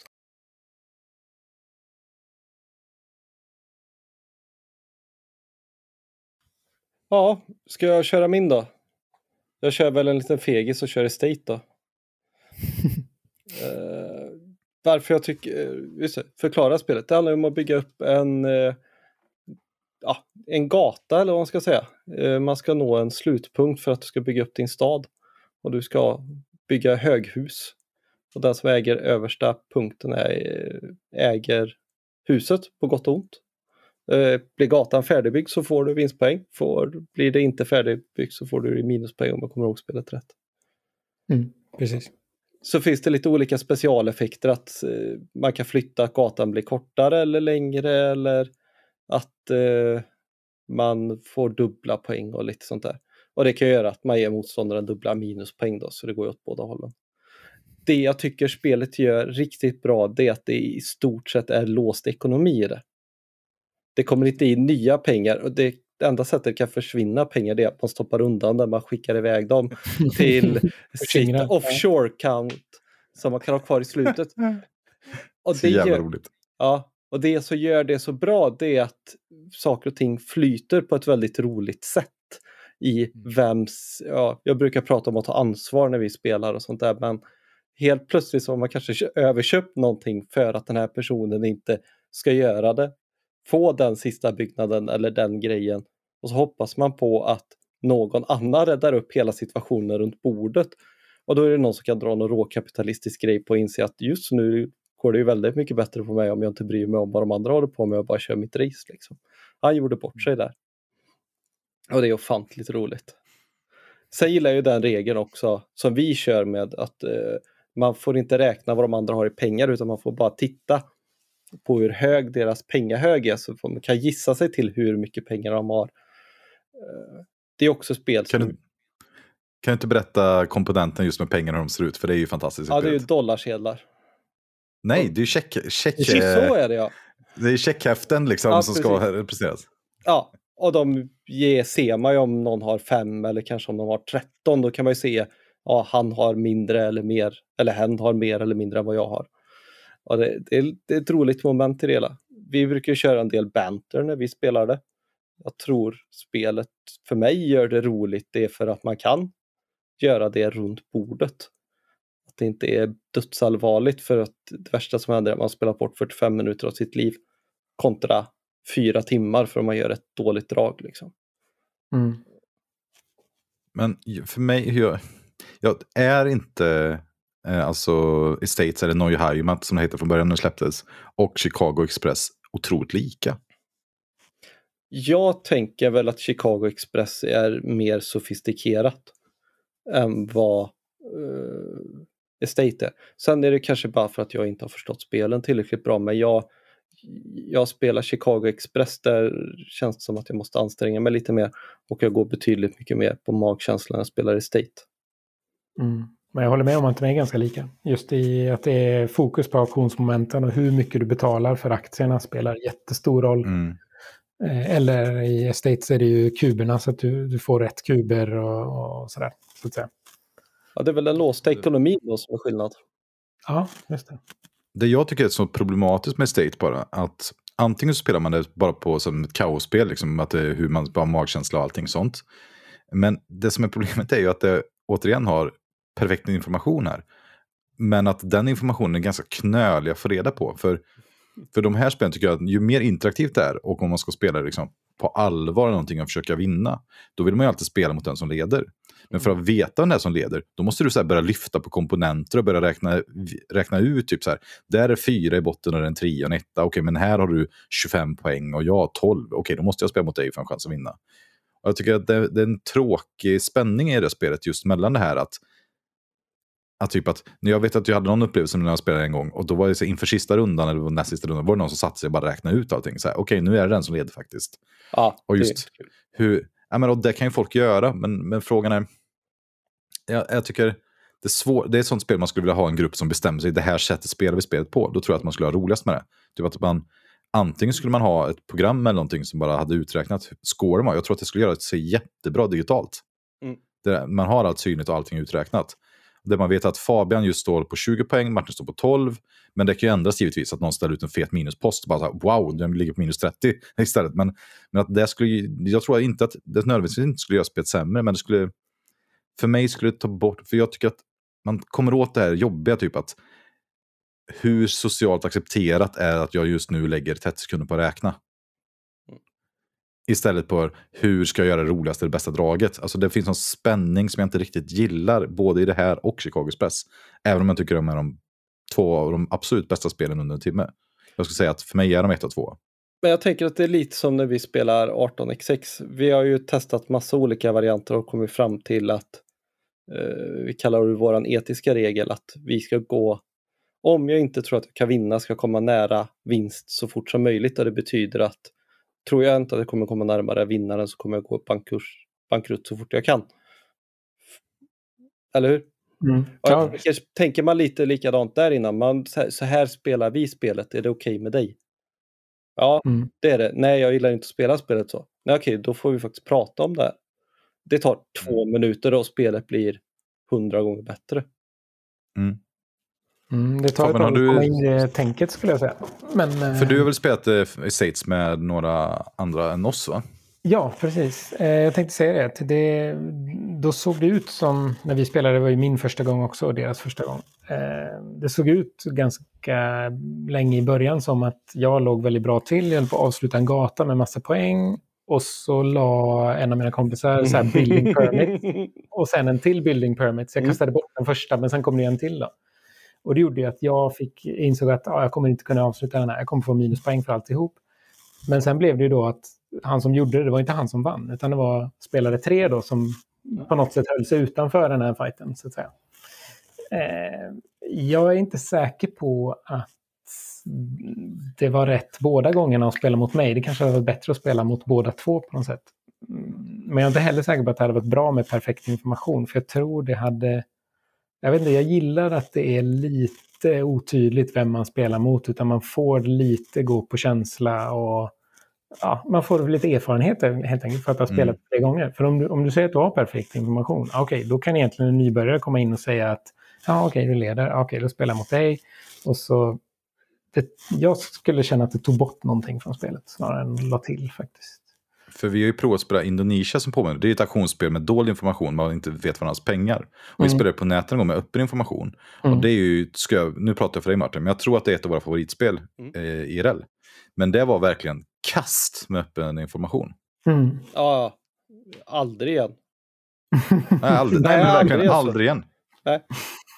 Helt kast. Men det, därför tänker jag att Estates, om man skulle fundera på, för det är ju då tärningar i komponenter, jättefina komponenter i spelet, som motsvarar då byggnader med lite som en screen, vad heter de? Silkscreen printade.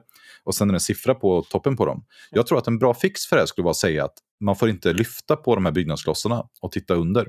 Alltså så när man skulle kolla. Ja.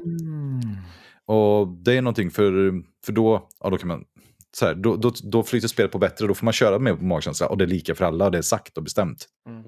Och det tror jag, ja, det blir på ett annat sätt. Är det mer skillintensivt? Ja, jag vet inte.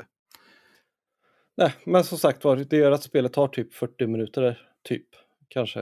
Och då mellan 30 och 50 minuter. Och då fyller det den funktionen som en filler ska göra för mig. Och då blir det bättre som ett fillerspel. Nej, men verkligen. Längre spel då? För nu har vi pratat om de här kortare spelen. Får Fabian gå ut först igen då? Vad har du för något längre spel att bjuda på som du tror många skulle uppskatta? Ja, jag har funderat rätt mycket. Vad kan vara ett längre spel? Jag lutar nog ändå åt att det som funkade för mig borde ju funka för någon annan, och då tycker jag ändå att Age of Steam är ganska bra som intro på något sätt till tyngre spel, eftersom det är så pass det finns så riktigt kniviga val, och det är så mycket hur man kan spela bort sig så fruktansvärt i det spelet. Det bygger ju på att man ska bygga tåg i olika delar av världen beroende på vilken karta man kör dem på. Och man börjar väl inte med några pengar alls, utan man har så att säga shares i sitt bolag som man kan issua så att säga. Som sen blir minuspoäng i slutet av spelet här för mig. Lån, ja. Precis. Ja, precis. Så att man måste liksom på något sätt arbeta sig upp över ytan, och någonstans kanske 75% in i spelet beroende på hur duktig man är så kommer man över ytan och börjar tjäna pengar. Jag spelade det ganska mycket i mitten på 2000-talet, kanske den 2005 någonting, och sen så spelade det någon gång så här under åren, och så nu spelade det i julas när det var någon som hade en sån här Age of Steam-dag i mellandagarna här för mig. Jag vet inte om jag tycker det är lika roligt längre, för jag har gått vidare på något sätt och hittat andra spel jag gillar, men det var verkligen ett spel som tog mig djupare in i brädspelshobbyn och liksom såg att det är liksom, man kan bygga rutter och man kan tänka så här och man kan vara taskig mot sina motståndare på det här sättet, och liksom jag måste bygga upp en motor i mitt företag så att jag tjänar pengar samtidigt som jag ska tänka på hur du bygger, och okej, ska jag satsa på att gå först eller ska jag satsa på att uppgradera mitt tåg så jag kan köra det längre. Ja, det finns helt enkelt väldigt mycket komponenter där som är värda att fundera på, och som verkligen och som en rewards repeated plays. Ju fler gånger man spelar det så bättre blir man. Så är det. Annars hade jag nog sagt Brass, men Age of Steam var ändå det som tog in mig så att säga. jag gillar ju många saker här. För det första att du är uppfostrad med att du inte är den konstigaste i kvarteret och du är inte unik. Du tänker liksom att jag är inte unik, det borde funka för fler. Jag gillar det självförtroendet. Och sen gillar jag liksom att när jag började researcha spel och fick göra, då var liksom Age of Steam är det brutalaste, ondskefullaste, hemskaste som någonsin man kan spela. Akta er för det, eller det är liksom det värsta. Och det tar du som introporten. Alltså det, jag gillar det.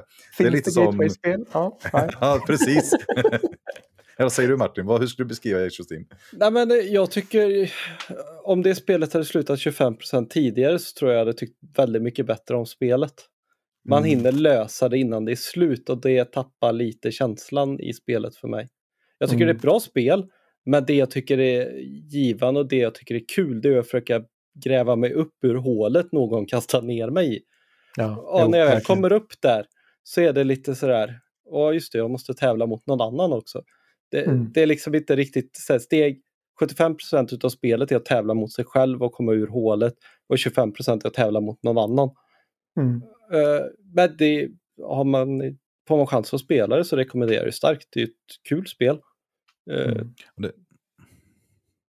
Det som är så intressant med det är ju att återigen så har vi ju ett aktionsspel, för det är ju egentligen det här, tycker jag, Age of Steam när vi har spelat, att Ja, det finns massa andra saker, men det är ju framförallt att i början på varje tur så får man egentligen ha en setup för varje runda som är superasymmetrisk, och att alla kommer vilja ha lite olika saker, men det finns några saker som sticker ut som är superbra, typ plus ett i Locomotive och Urbanization heter de två som när vi har spelat så satt ut en ny stad på kartan.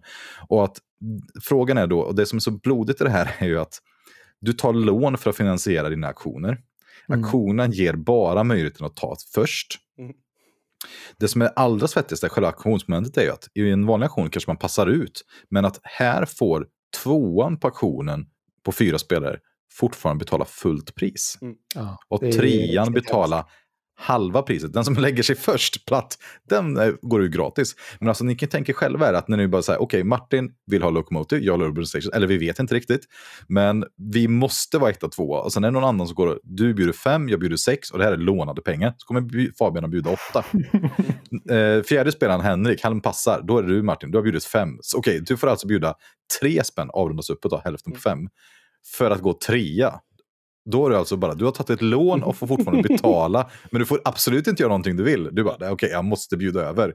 Ja, men vi andra sitter i samma situation. Och den andra sitter där bara, betala 0 för att vara seriöst. Och du betalat sen, ja, vad det nu är. Och det är så, alltså den dödsspiralen man känner att man är en del av i det spelet, det är ju, jag tycker den är helt fantastisk. Och, men det, jag tänker så här, det är lite som att man skulle tipsa någon om musik. Det här är egentligen bättre än det här med brädspel. Alltså, om man skulle tipsa någon så här riktigt deppig, när man själv var liksom 17 och så här identitetssökande och ville ha något, och skulle någon säga så här, men du, Arvingarna funkar för de bästa, det är ett bra band. Det är mysig musik, liksom, säger min farmor. Det är mysig musik. Och man bara så här, ja, och så kommer någon och sa, du vet vad, Morrissey. Han skriver om att ta livet av sig, liksom. Det är lite mer den gatewayen här. Alltså det gäller att hitta rätt, liksom. Ja, jag trodde du menade att Arvingarna var Age of Steam. Jag fattar ingenting först. Men sen nej. Okay. Ja, men det måste vara i rätt. Jag tycker att Age of Steam är ett jättebra tips. Alltså för det är inte superkomplicerade regler. Nej, det är det faktiskt inte. Det... Och det har ju så bra som är med 1806-spelen också. Nu tar vi upp med 1806. Och sen även UV-spel. Att det finns de här expansionskartorna som finns i Age of Steam. Gör ju att du kan kunna spelet, och sen så läggs det bara till några olika och förändras lite som gör att det blir intressant liksom, varenda år, för det kommer nya kartor hela tiden. Precis, det är som ett system liksom. Det är fantastiskt, det var länge sedan vi spelade. Men jag håller tyvärr med Martin. För mig dör spelet typ när man har grävt upp på hålet en tur till, och sen känns det som att vi har ofta en timme till där vi bara puttar runt kuber. Ja.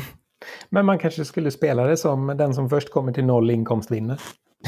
Som en variant liksom. Man får klättra på varandra ut ur håret liksom. Ja, det är intressant spel alltså. Ja, vad säger du Martin, vill du ta ditt spel? Ja, jag kan ta.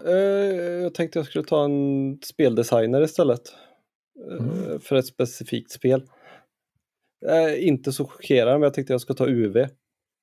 Jag tänker både Agricola, Caverna, Northfjord vet jag inte riktigt om den halkar in där, men Le Havre har man hört ofantligt bra med, även om jag inte hunnit spela det, men det tänker jag, det är ändå klassisk euroskola någonstans, men som ändå inför de här tyngre valen, och när man har spelat det 10 gånger så blir det ett meta som gör att man kommer tävla om vissa saker som gör att man måste göra uppoffringar för att landa där man vill landa, och det tänker jag, det ger ett djupare spel i spelet.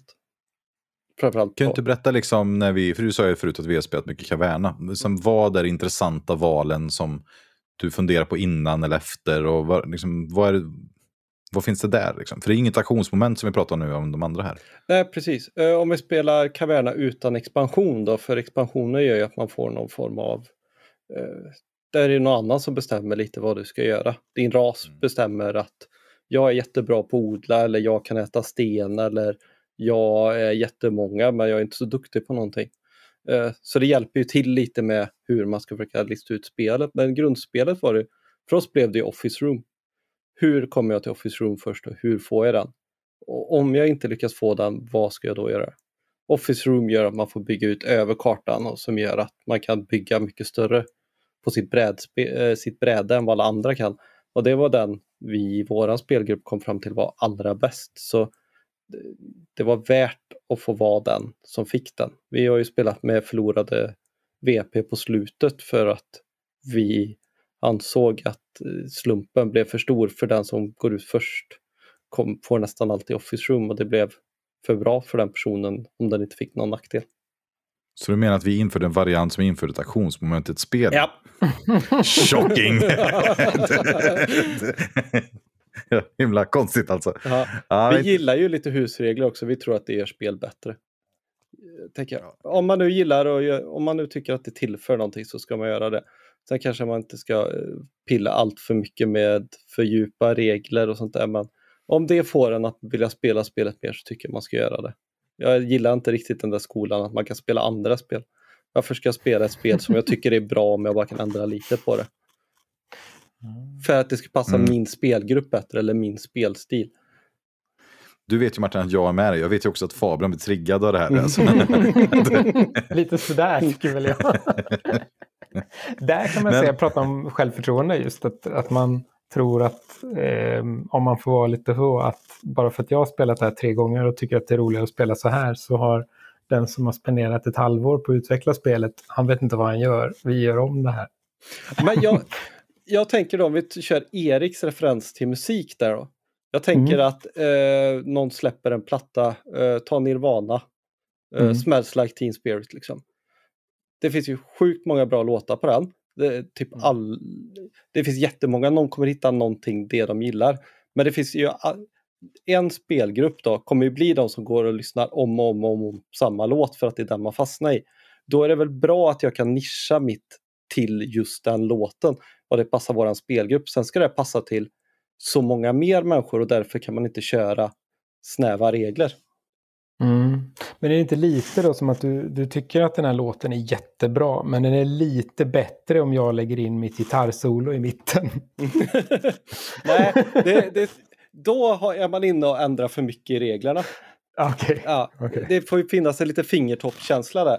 Jag kanske vill ha lite mer bas så att jag höjer det i min bil så att det dönar lite bättre eller så. Det är klart för fasen, vi har ju tillbaka till Terraforming Mars som vi spelar jättemycket. Vi spelar ju det med första där man får 10 kort på handen. Vi spelar man malla ut alla dem och så fick man picka i turordning vilket kort man ville ha. De 10 första korten så det låg 50 kort ute och man hade 3 sekunder på sig att välja kort. Och så är rullande bra variant ska jag säga. Ja, definitivt. Hur kul som helst. Men det passar nog mig och Erik, vi gillar ju såna här idéer. Alltså det finns ju på min dator finns det ju ett jättelångt skrivet dokument som heter Tycoons of Mars. Det är ju en lite tyngre variant av Terraform Mars som man tar bort typ all slump och som jag tror är ett bra spel. Ja. Jag har ju också slängt minst 20 kort av Terraform Mars-korten som jag tycker är tråkiga och obalanserade. Framförallt åt det sämre hållet, de för dåliga vissa korten så att de pajar spelet. De har bara slängt. Spelet blir bättre. Då börjar man nog kanske gå in i vad jag anser att man har gjort lite för mycket i spelet. Då lägger man till ett gitarrsol ifall man är lite bättre. Nej, men jag tycker liksom Martin, du träffar det här rätt liksom. Jag förstår var du kommer ifrån här Fabian liksom. Men om nu man är där för att spela spel med varandra om saker man tycker är roligt. Det är som jag och min sambo. Vi spelar Lorenzo de Magnifico. Det finns en expansion nu som heter The Papassi Conspiracy tror jag den heter. Och den innehåller kort som är lite take that-känsla på. Och vi spelar Lorenzo för vi tycker det är mysigt men vi vill fortfarande tävla mot varandra men vi vill inte ha så här direkt interaktionen att man ska gå in och förstöra för varandra. Då tog vi bara de korten som bara slängde dem. Alltså för det spelet ändå så varierat och det passar för oss, det tycker jag är jättebra. Och jag menar spelen är ju ändå, ska ju vara underhållande och roliga för en själv. Kan man på något sätt göra så att man tycker det. Sen kan det ju vara som så att man missar potential eller balans eller vad det nu kan vara. Ja, men det hade man gjort ändå för då hade man inte spelat det. Så det beror lite på vad alternativen är. Och då ska jag säga att för jag är också en sån här att när jag var ung återigen så kom ju Håkan Hellströms andra album. Och på det andra albumet, och jag var Håkan-fan. Och då vet jag att det fanns en låt som hette Den fulaste flickan i världen, tror jag den heter. Jag kär den fulaste flickan i världen. Och den tyckte jag var så stötande för jag tänkte så här att, men vadå, man kan ju inte vara kär någon och tycka den är ful fortfarande. Mm. Det är ju helt orimligt och den bara sänkte hela skivan. Så jag gjorde ju som så att det var den första jag knäckte det här piratkopieringsskyddet på själv. För jag var tvungen att bränna skivan och sen ta bort den och sen lägga tillbaka den i min. Och sen slängde originalskivan för jag tyckte den var värdelös. Jag tycker jag ser ett mönster här. Ja. Men det var ju en fantastisk skiva. Jag menar, jag älskar ju den skivan sen. Men ja. Ja. Men det jag tänker är att man kan ju inte komma tillbaka och gnälla att spelet är brutet om man har gjort om saker i det. Nej, det går ju faktiskt inte. Där funkar det i vår spelgrupp. Bjuder man in en ny så får man ju berätta vilka dumheter man har för sig. Mm. Mm. Det kan ju vara så att man spelade fel om det är så att man tycker att de här korten är dåliga, eller man kanske inte har sett hela potentialen att inse att du kan göra det där med den och så kan du lägga på den här samtidigt, så blir det helt plötsligt en oslagbar kombination. Ja. Det är ju inte omöjligt så att säga, eller jag skulle inte tycka det var omöjligt. Nej, men sen är ju återigen den här frågan liksom, vem är spelen för, vem ska tolka dem? Jag tänker, tänk alla filmer och böcker som blivit feltolkade genom åren, eller konstverk. Jag menar, vem är de och vem upplever man dem på något sätt? Och jag tycker, det är nog rätt. Liksom, vi spela ihop. Jag spelade Barrage med Fabian igår. Och då hade jag regelgenomgång och sen sa jag att det finns en tile som är broken i spelet. Mm. Som jag har hört av mig till BG, startat en diskussionsgrupp och folk har så här, speltestat, lagt upp session reports och allt möjligt. Och då var det jag en till som den andra bara fanan, han la ut jättemycket olika analyser och allting sånt. Och kom fram till att nej, den är för bra. Eller någonting i den stilen. Och då var det alltid, alla i den tråden var ju som vanligt, ni har spelat för lite, ni spelar för dåligt, bla bla bla bla. Designen, Lucianos, vad heter den andra? Batista kom in och sa att så här, ja men den är väldigt stark etc. Och det var en jättestor diskussion. Men så det är intressant nu när vi ska spela med Fabian. Jag lägger upp hela min strategi nu för att köpa den tilen i omgång 2 för den floppades inte turett. Och hur jag ska gå vidare. Och vi har inte spelat färdigt matchen än. Nej. Men jag hoppas kunna krossa dem fullständigt med den. Men jag tror du hade gjort det oavsett, för du har spelat det i 10 gånger och vi har spelat det 0. Ja, fast jag har en dålig start. Så, jag känner mig osäker på Barrage nu. Men men UV-spelen då? Vad säger du, Fabian? Hade du tyckt att, hur hade det varit om du har fått UV-spel istället för Age of Steam, tror du? Jag hade kunnat säga Agricola, för det var ett annat spel som jag hade vid samma tillfälle. Men jag visste att ni skulle säga det. Så jag tyckte det var jättetråkigt om jag hade sagt det. Ja. Alltså jag känner ju likadant. Alltså jag tänkte ju säga Caverna. Ja. Men borde jag då ta ett annat spel? Vilket annat spel skulle jag kunna varmt rekommendera? Nej, men nej, men det var framförallt Martin som pajade genom att säga en hel designer. Ja. Nej, men okej. Men jag kan berätta. Du träffade an här, Martin, på det här, tyckte jag. Att det man vill ha av ett sånt här spel, det är att du vill att det byggs upp ett meta runt spelet. Du vill att man ska kunna förstå spelet, man ska kunna utveckla sig och så ska byggas upp ett meta, vilket påverkar en mellan spelgångarna på något sätt till nästa gång man dyker upp vid bordet. Ett av de spel som jag tror att man skulle kunna rekommendera, som vi pratade om, vi har haft ett avsnitt om, det är ju Great Western Trail. Så man kan spela på ett ganska lättsamt sätt. Och på något sätt är ju det lite vi pratar om här, att för mig är ju motsatsen till tung är ju, det är nog lättsamt när man pratar om brädspel. Alltså att det finns lättsamma spel som man kanske kan tänka sig, om man skulle återigen ta filmreferenserna.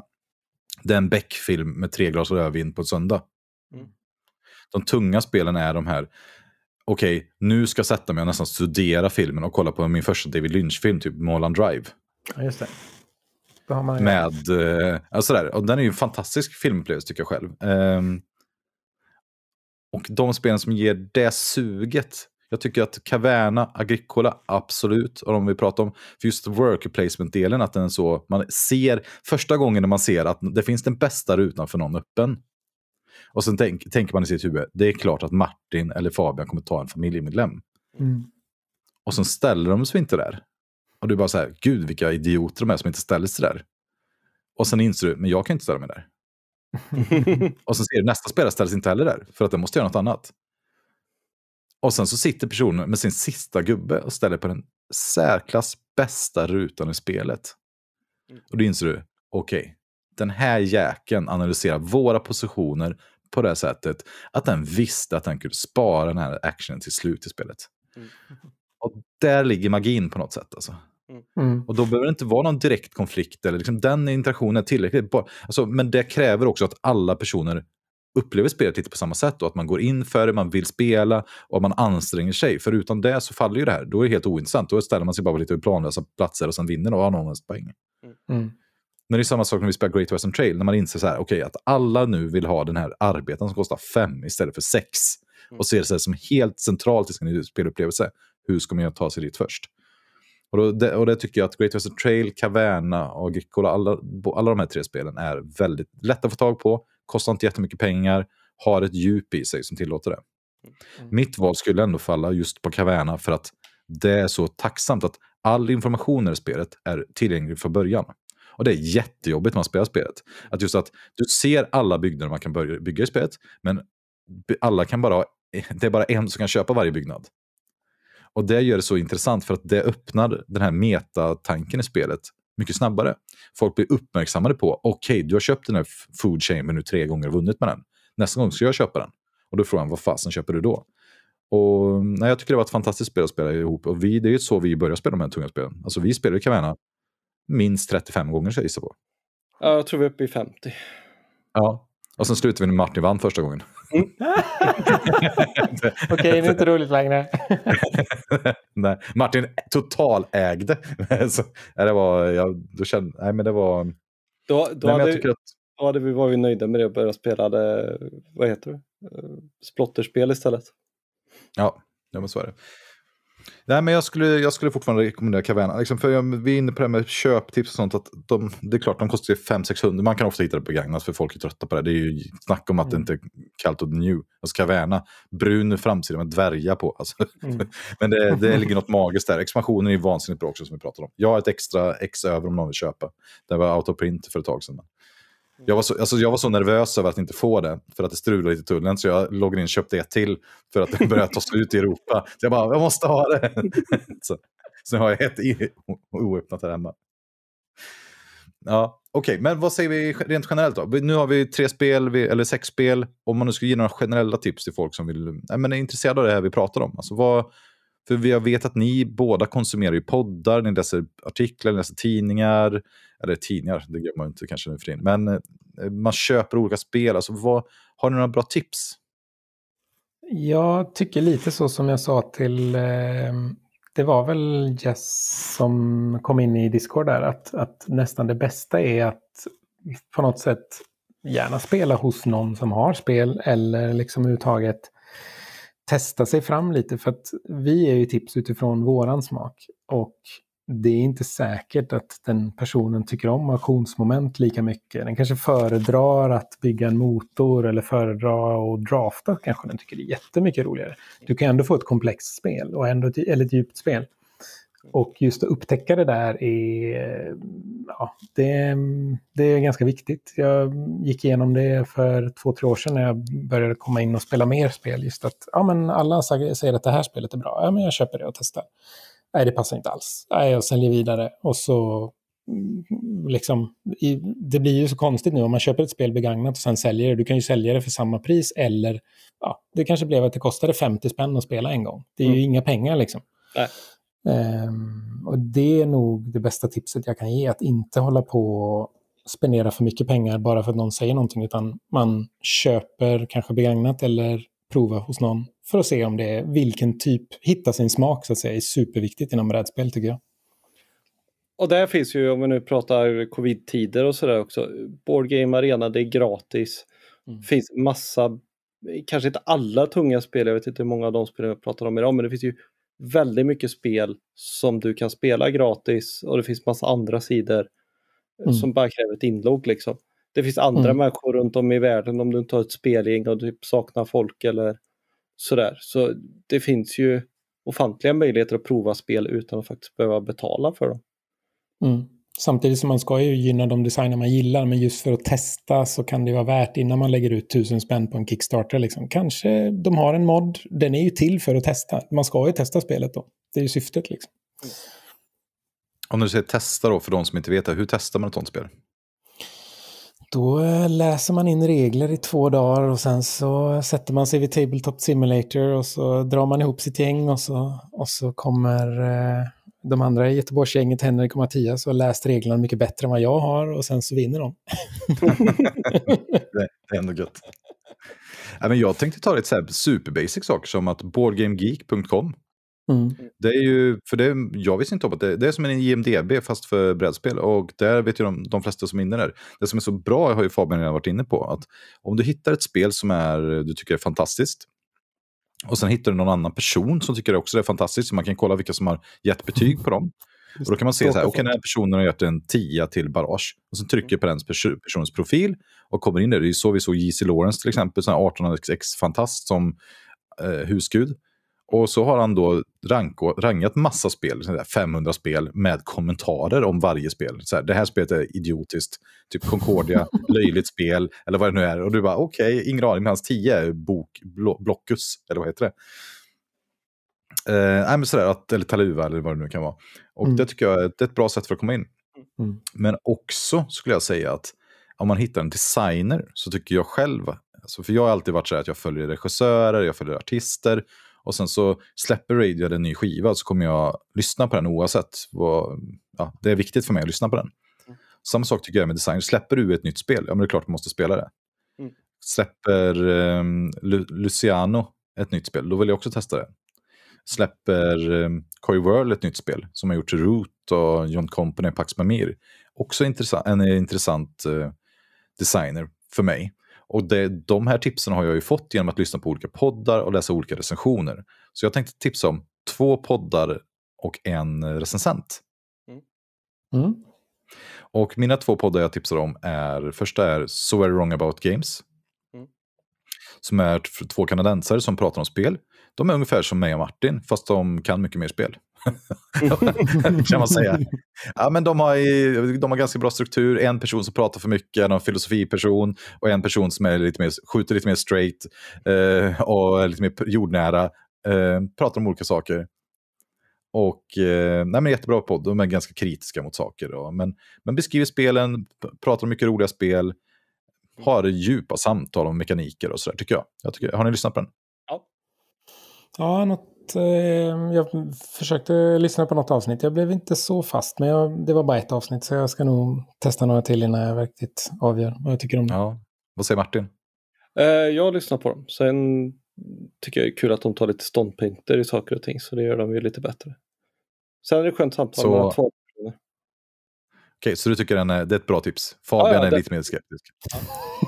Ja, okej. Mitt andra tips är Game Brain, som är lite mer som oss, fast de har massa olika personer. De är en ny gäst varje vecka, de roterar på 10 personer och har 2 stycken host som är de har massa personer som är insatta i branschen och har lite entusiaster som har spelat jättelång tid. De har ganska ostrukturerade samtal om spel i typ 2 timmar ofta. Där de pratar kanske en timme om ett spel och man har ingen aning egentligen vad de säger, men det är alltid ett skönt snack, och de pratar om ganska intressanta och politiska händelser i spel. Och, jag tycker att de lyckas få till de har en avslappnad stil om seriösa ämnen. Man kan säga. Och de kan ofta fiska upp lite. Man kan få många bra speltips tycker jag därifrån. Det var de som tipsade mig till exempel om det tyska inrikesspelet Die Macher, som är ett av de första berättelserna. Också så är det Wrong Games tips om det. Som är då ett spel om tysk inrikespolitik från 86. Jag för mig att spelet kom ut. Och det får man ju inte från Kickstarter. Eller det för sig, det kommer ju på Kickstarter nyutgåva. Men det är så bra med sådana spel som personer som har varit med länge i brädspelshobben. De kan ofta ge tips om mycket intressanta saker. Och precis som Fabian inne i, man behöver ha tips för att hitta sin egen stil. Mm. Där håller jag med dig helt. Game Brain tycker jag är jättebra att lyssna på.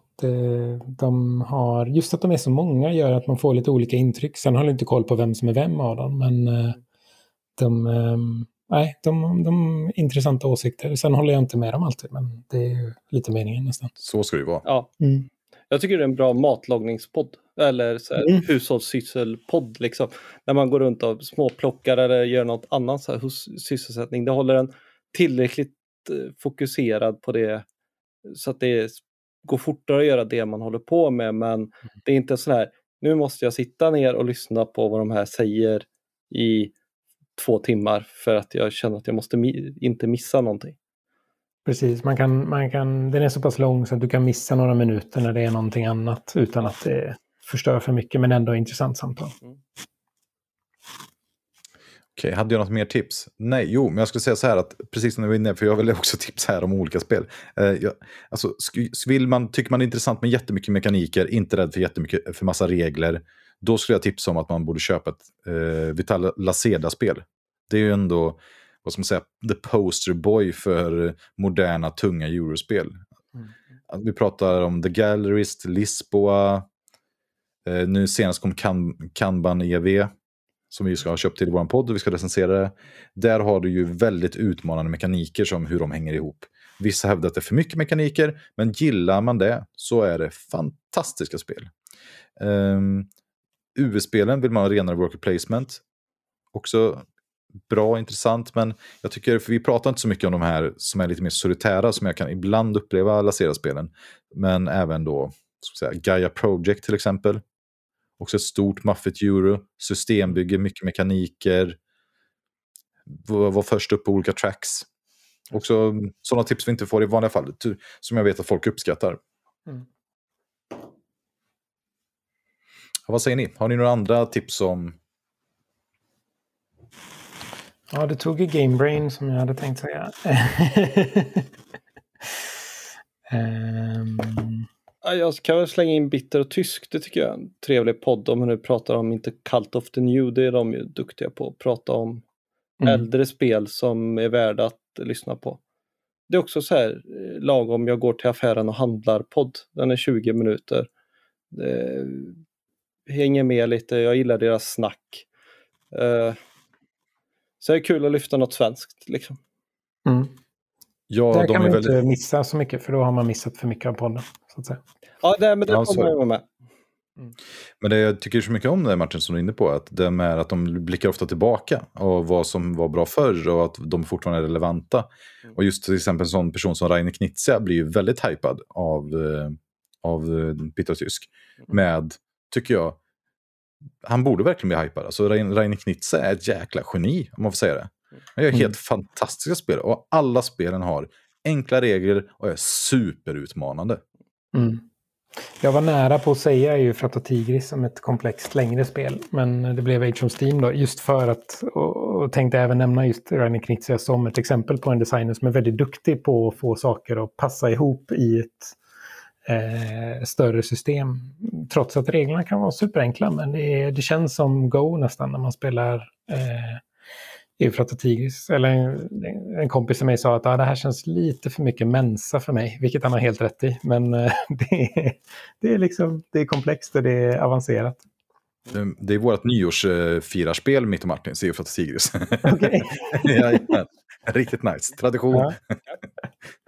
Men på två då, eller hur många? Nej, vi har spelat med lite jag är introducerad till våran gemensamma tredje vän som gillar liksom Ameritrash-spel, så att här är mycket konflikt i det här spelet. Ja, verkligen. Men sen ett tag in så sa han att det här var det torraste djuret som spelat på hur länge som helst. men det finns ju en fantastisk tråd på BG som handlar om en person som skulle vara med om tävling och skriva så här 80 sidor om Frata Tigris eller något. Jag vet inte vad det var. Han skrev en sinnessjukt lång recension i alla fall av det spelet. Det är som en avhandling alltså om Frata Tigris. Så det handlar ju, utgår ifrån att det är ett av de mest tematiska spelen som finns, och det är ju, håller man ju med om efter man läst den uppsatsen.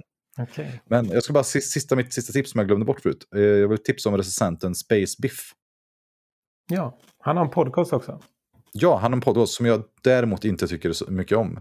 Mm-hmm. Av den enkla anledningen att han pratar, som att säga, lite mer teoretiskt om, inte så mycket praktiskt om spel, utan lite mer teoretiskt kring de podden avsnitt jag lyssnar. Han tar in kanske in någon och intervjuar någon, eller pratar lite om hur det är att recensera saker. Och, ja. Men hans recensioner, hittar man en skriven recension på BG av Space Biff, då ska man alltid läsa den. Och han har en podd eller en blogg där han tar upp de här också. Och om man någon gång har uppskattat fin recensions ska man säga, skills, alltså om man tycker om att läsa matrecensioner eller restaurangrecensioner eller musik eller film eller vad det nu kan vara, att han har den här konsten som är så svår, att han skapar någonting väldigt intressant och nästan vackert, eller det är vackert. Jag läste om hans recension på John Company, tror jag det var, alltså Coy Worlds, om Ostindiska kompaniet i Storbritannien, så pratar han om Indiens historia och han har gjort jättemycket research, lagt ner jättemycket tanke på det och har ett vackert språk. Det är något helt annat tycker jag när man läser om det och man blir väldigt intresserad av spelen. Mm, det är, jag nämnde hans podd just att han har en intervju med Tom Russell som jag har gjort en del Cube Rails-spel som du nämnde, men även Guilty Land om slaveriet, och den intervjun är verkligen jättebra för han tar som upp, han förklarar liksom hur han har designat spelet, vad han vill säga med spelet just om kompromisslöshet och sådär i förhållande till slaveri. Det är ju ett politiskt spel verkligen. Han försöker göra något mer av ett brädspel än bara någonting man spenderar 40 minuter på, utan han försöker säga någonting med det spelet, och just den intervjun handlar mycket om det. Så han är intressant, absolut. Space Beef också.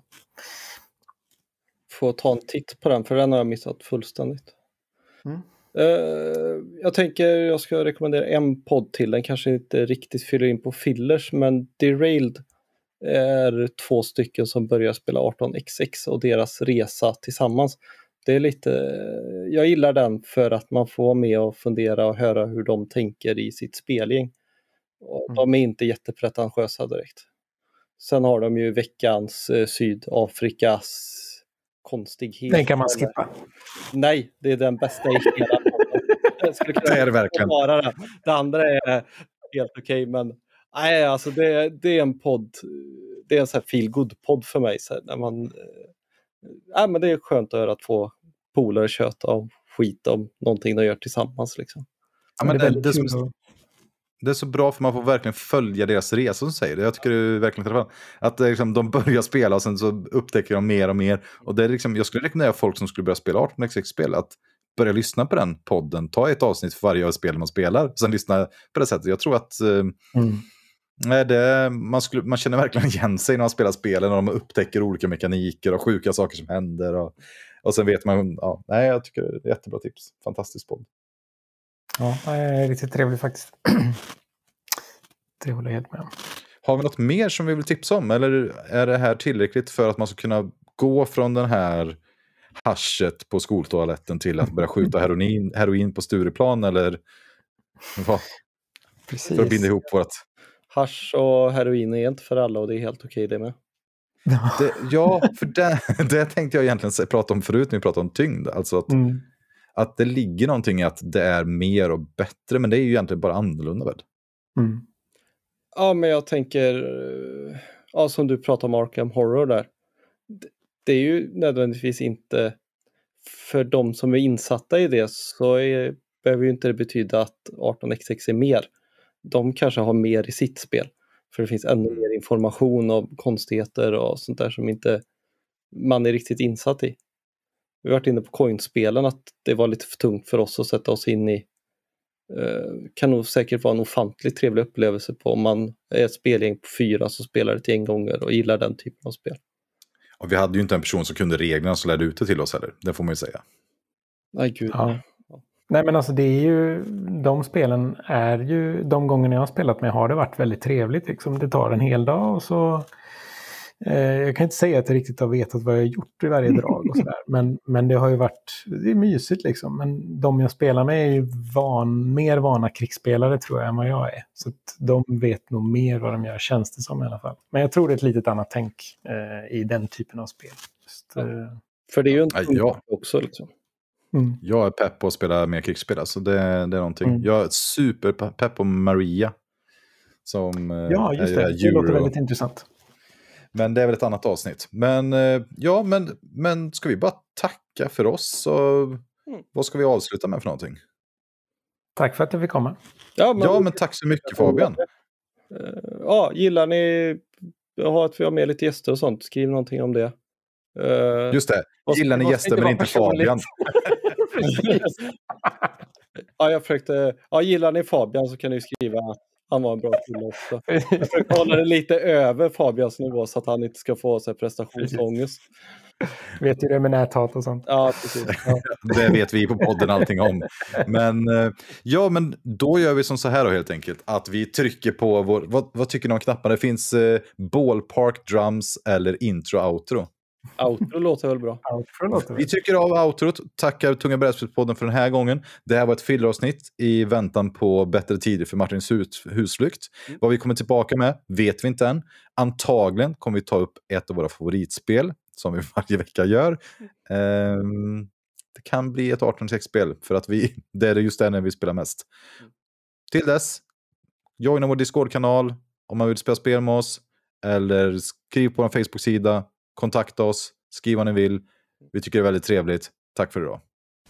Hej då.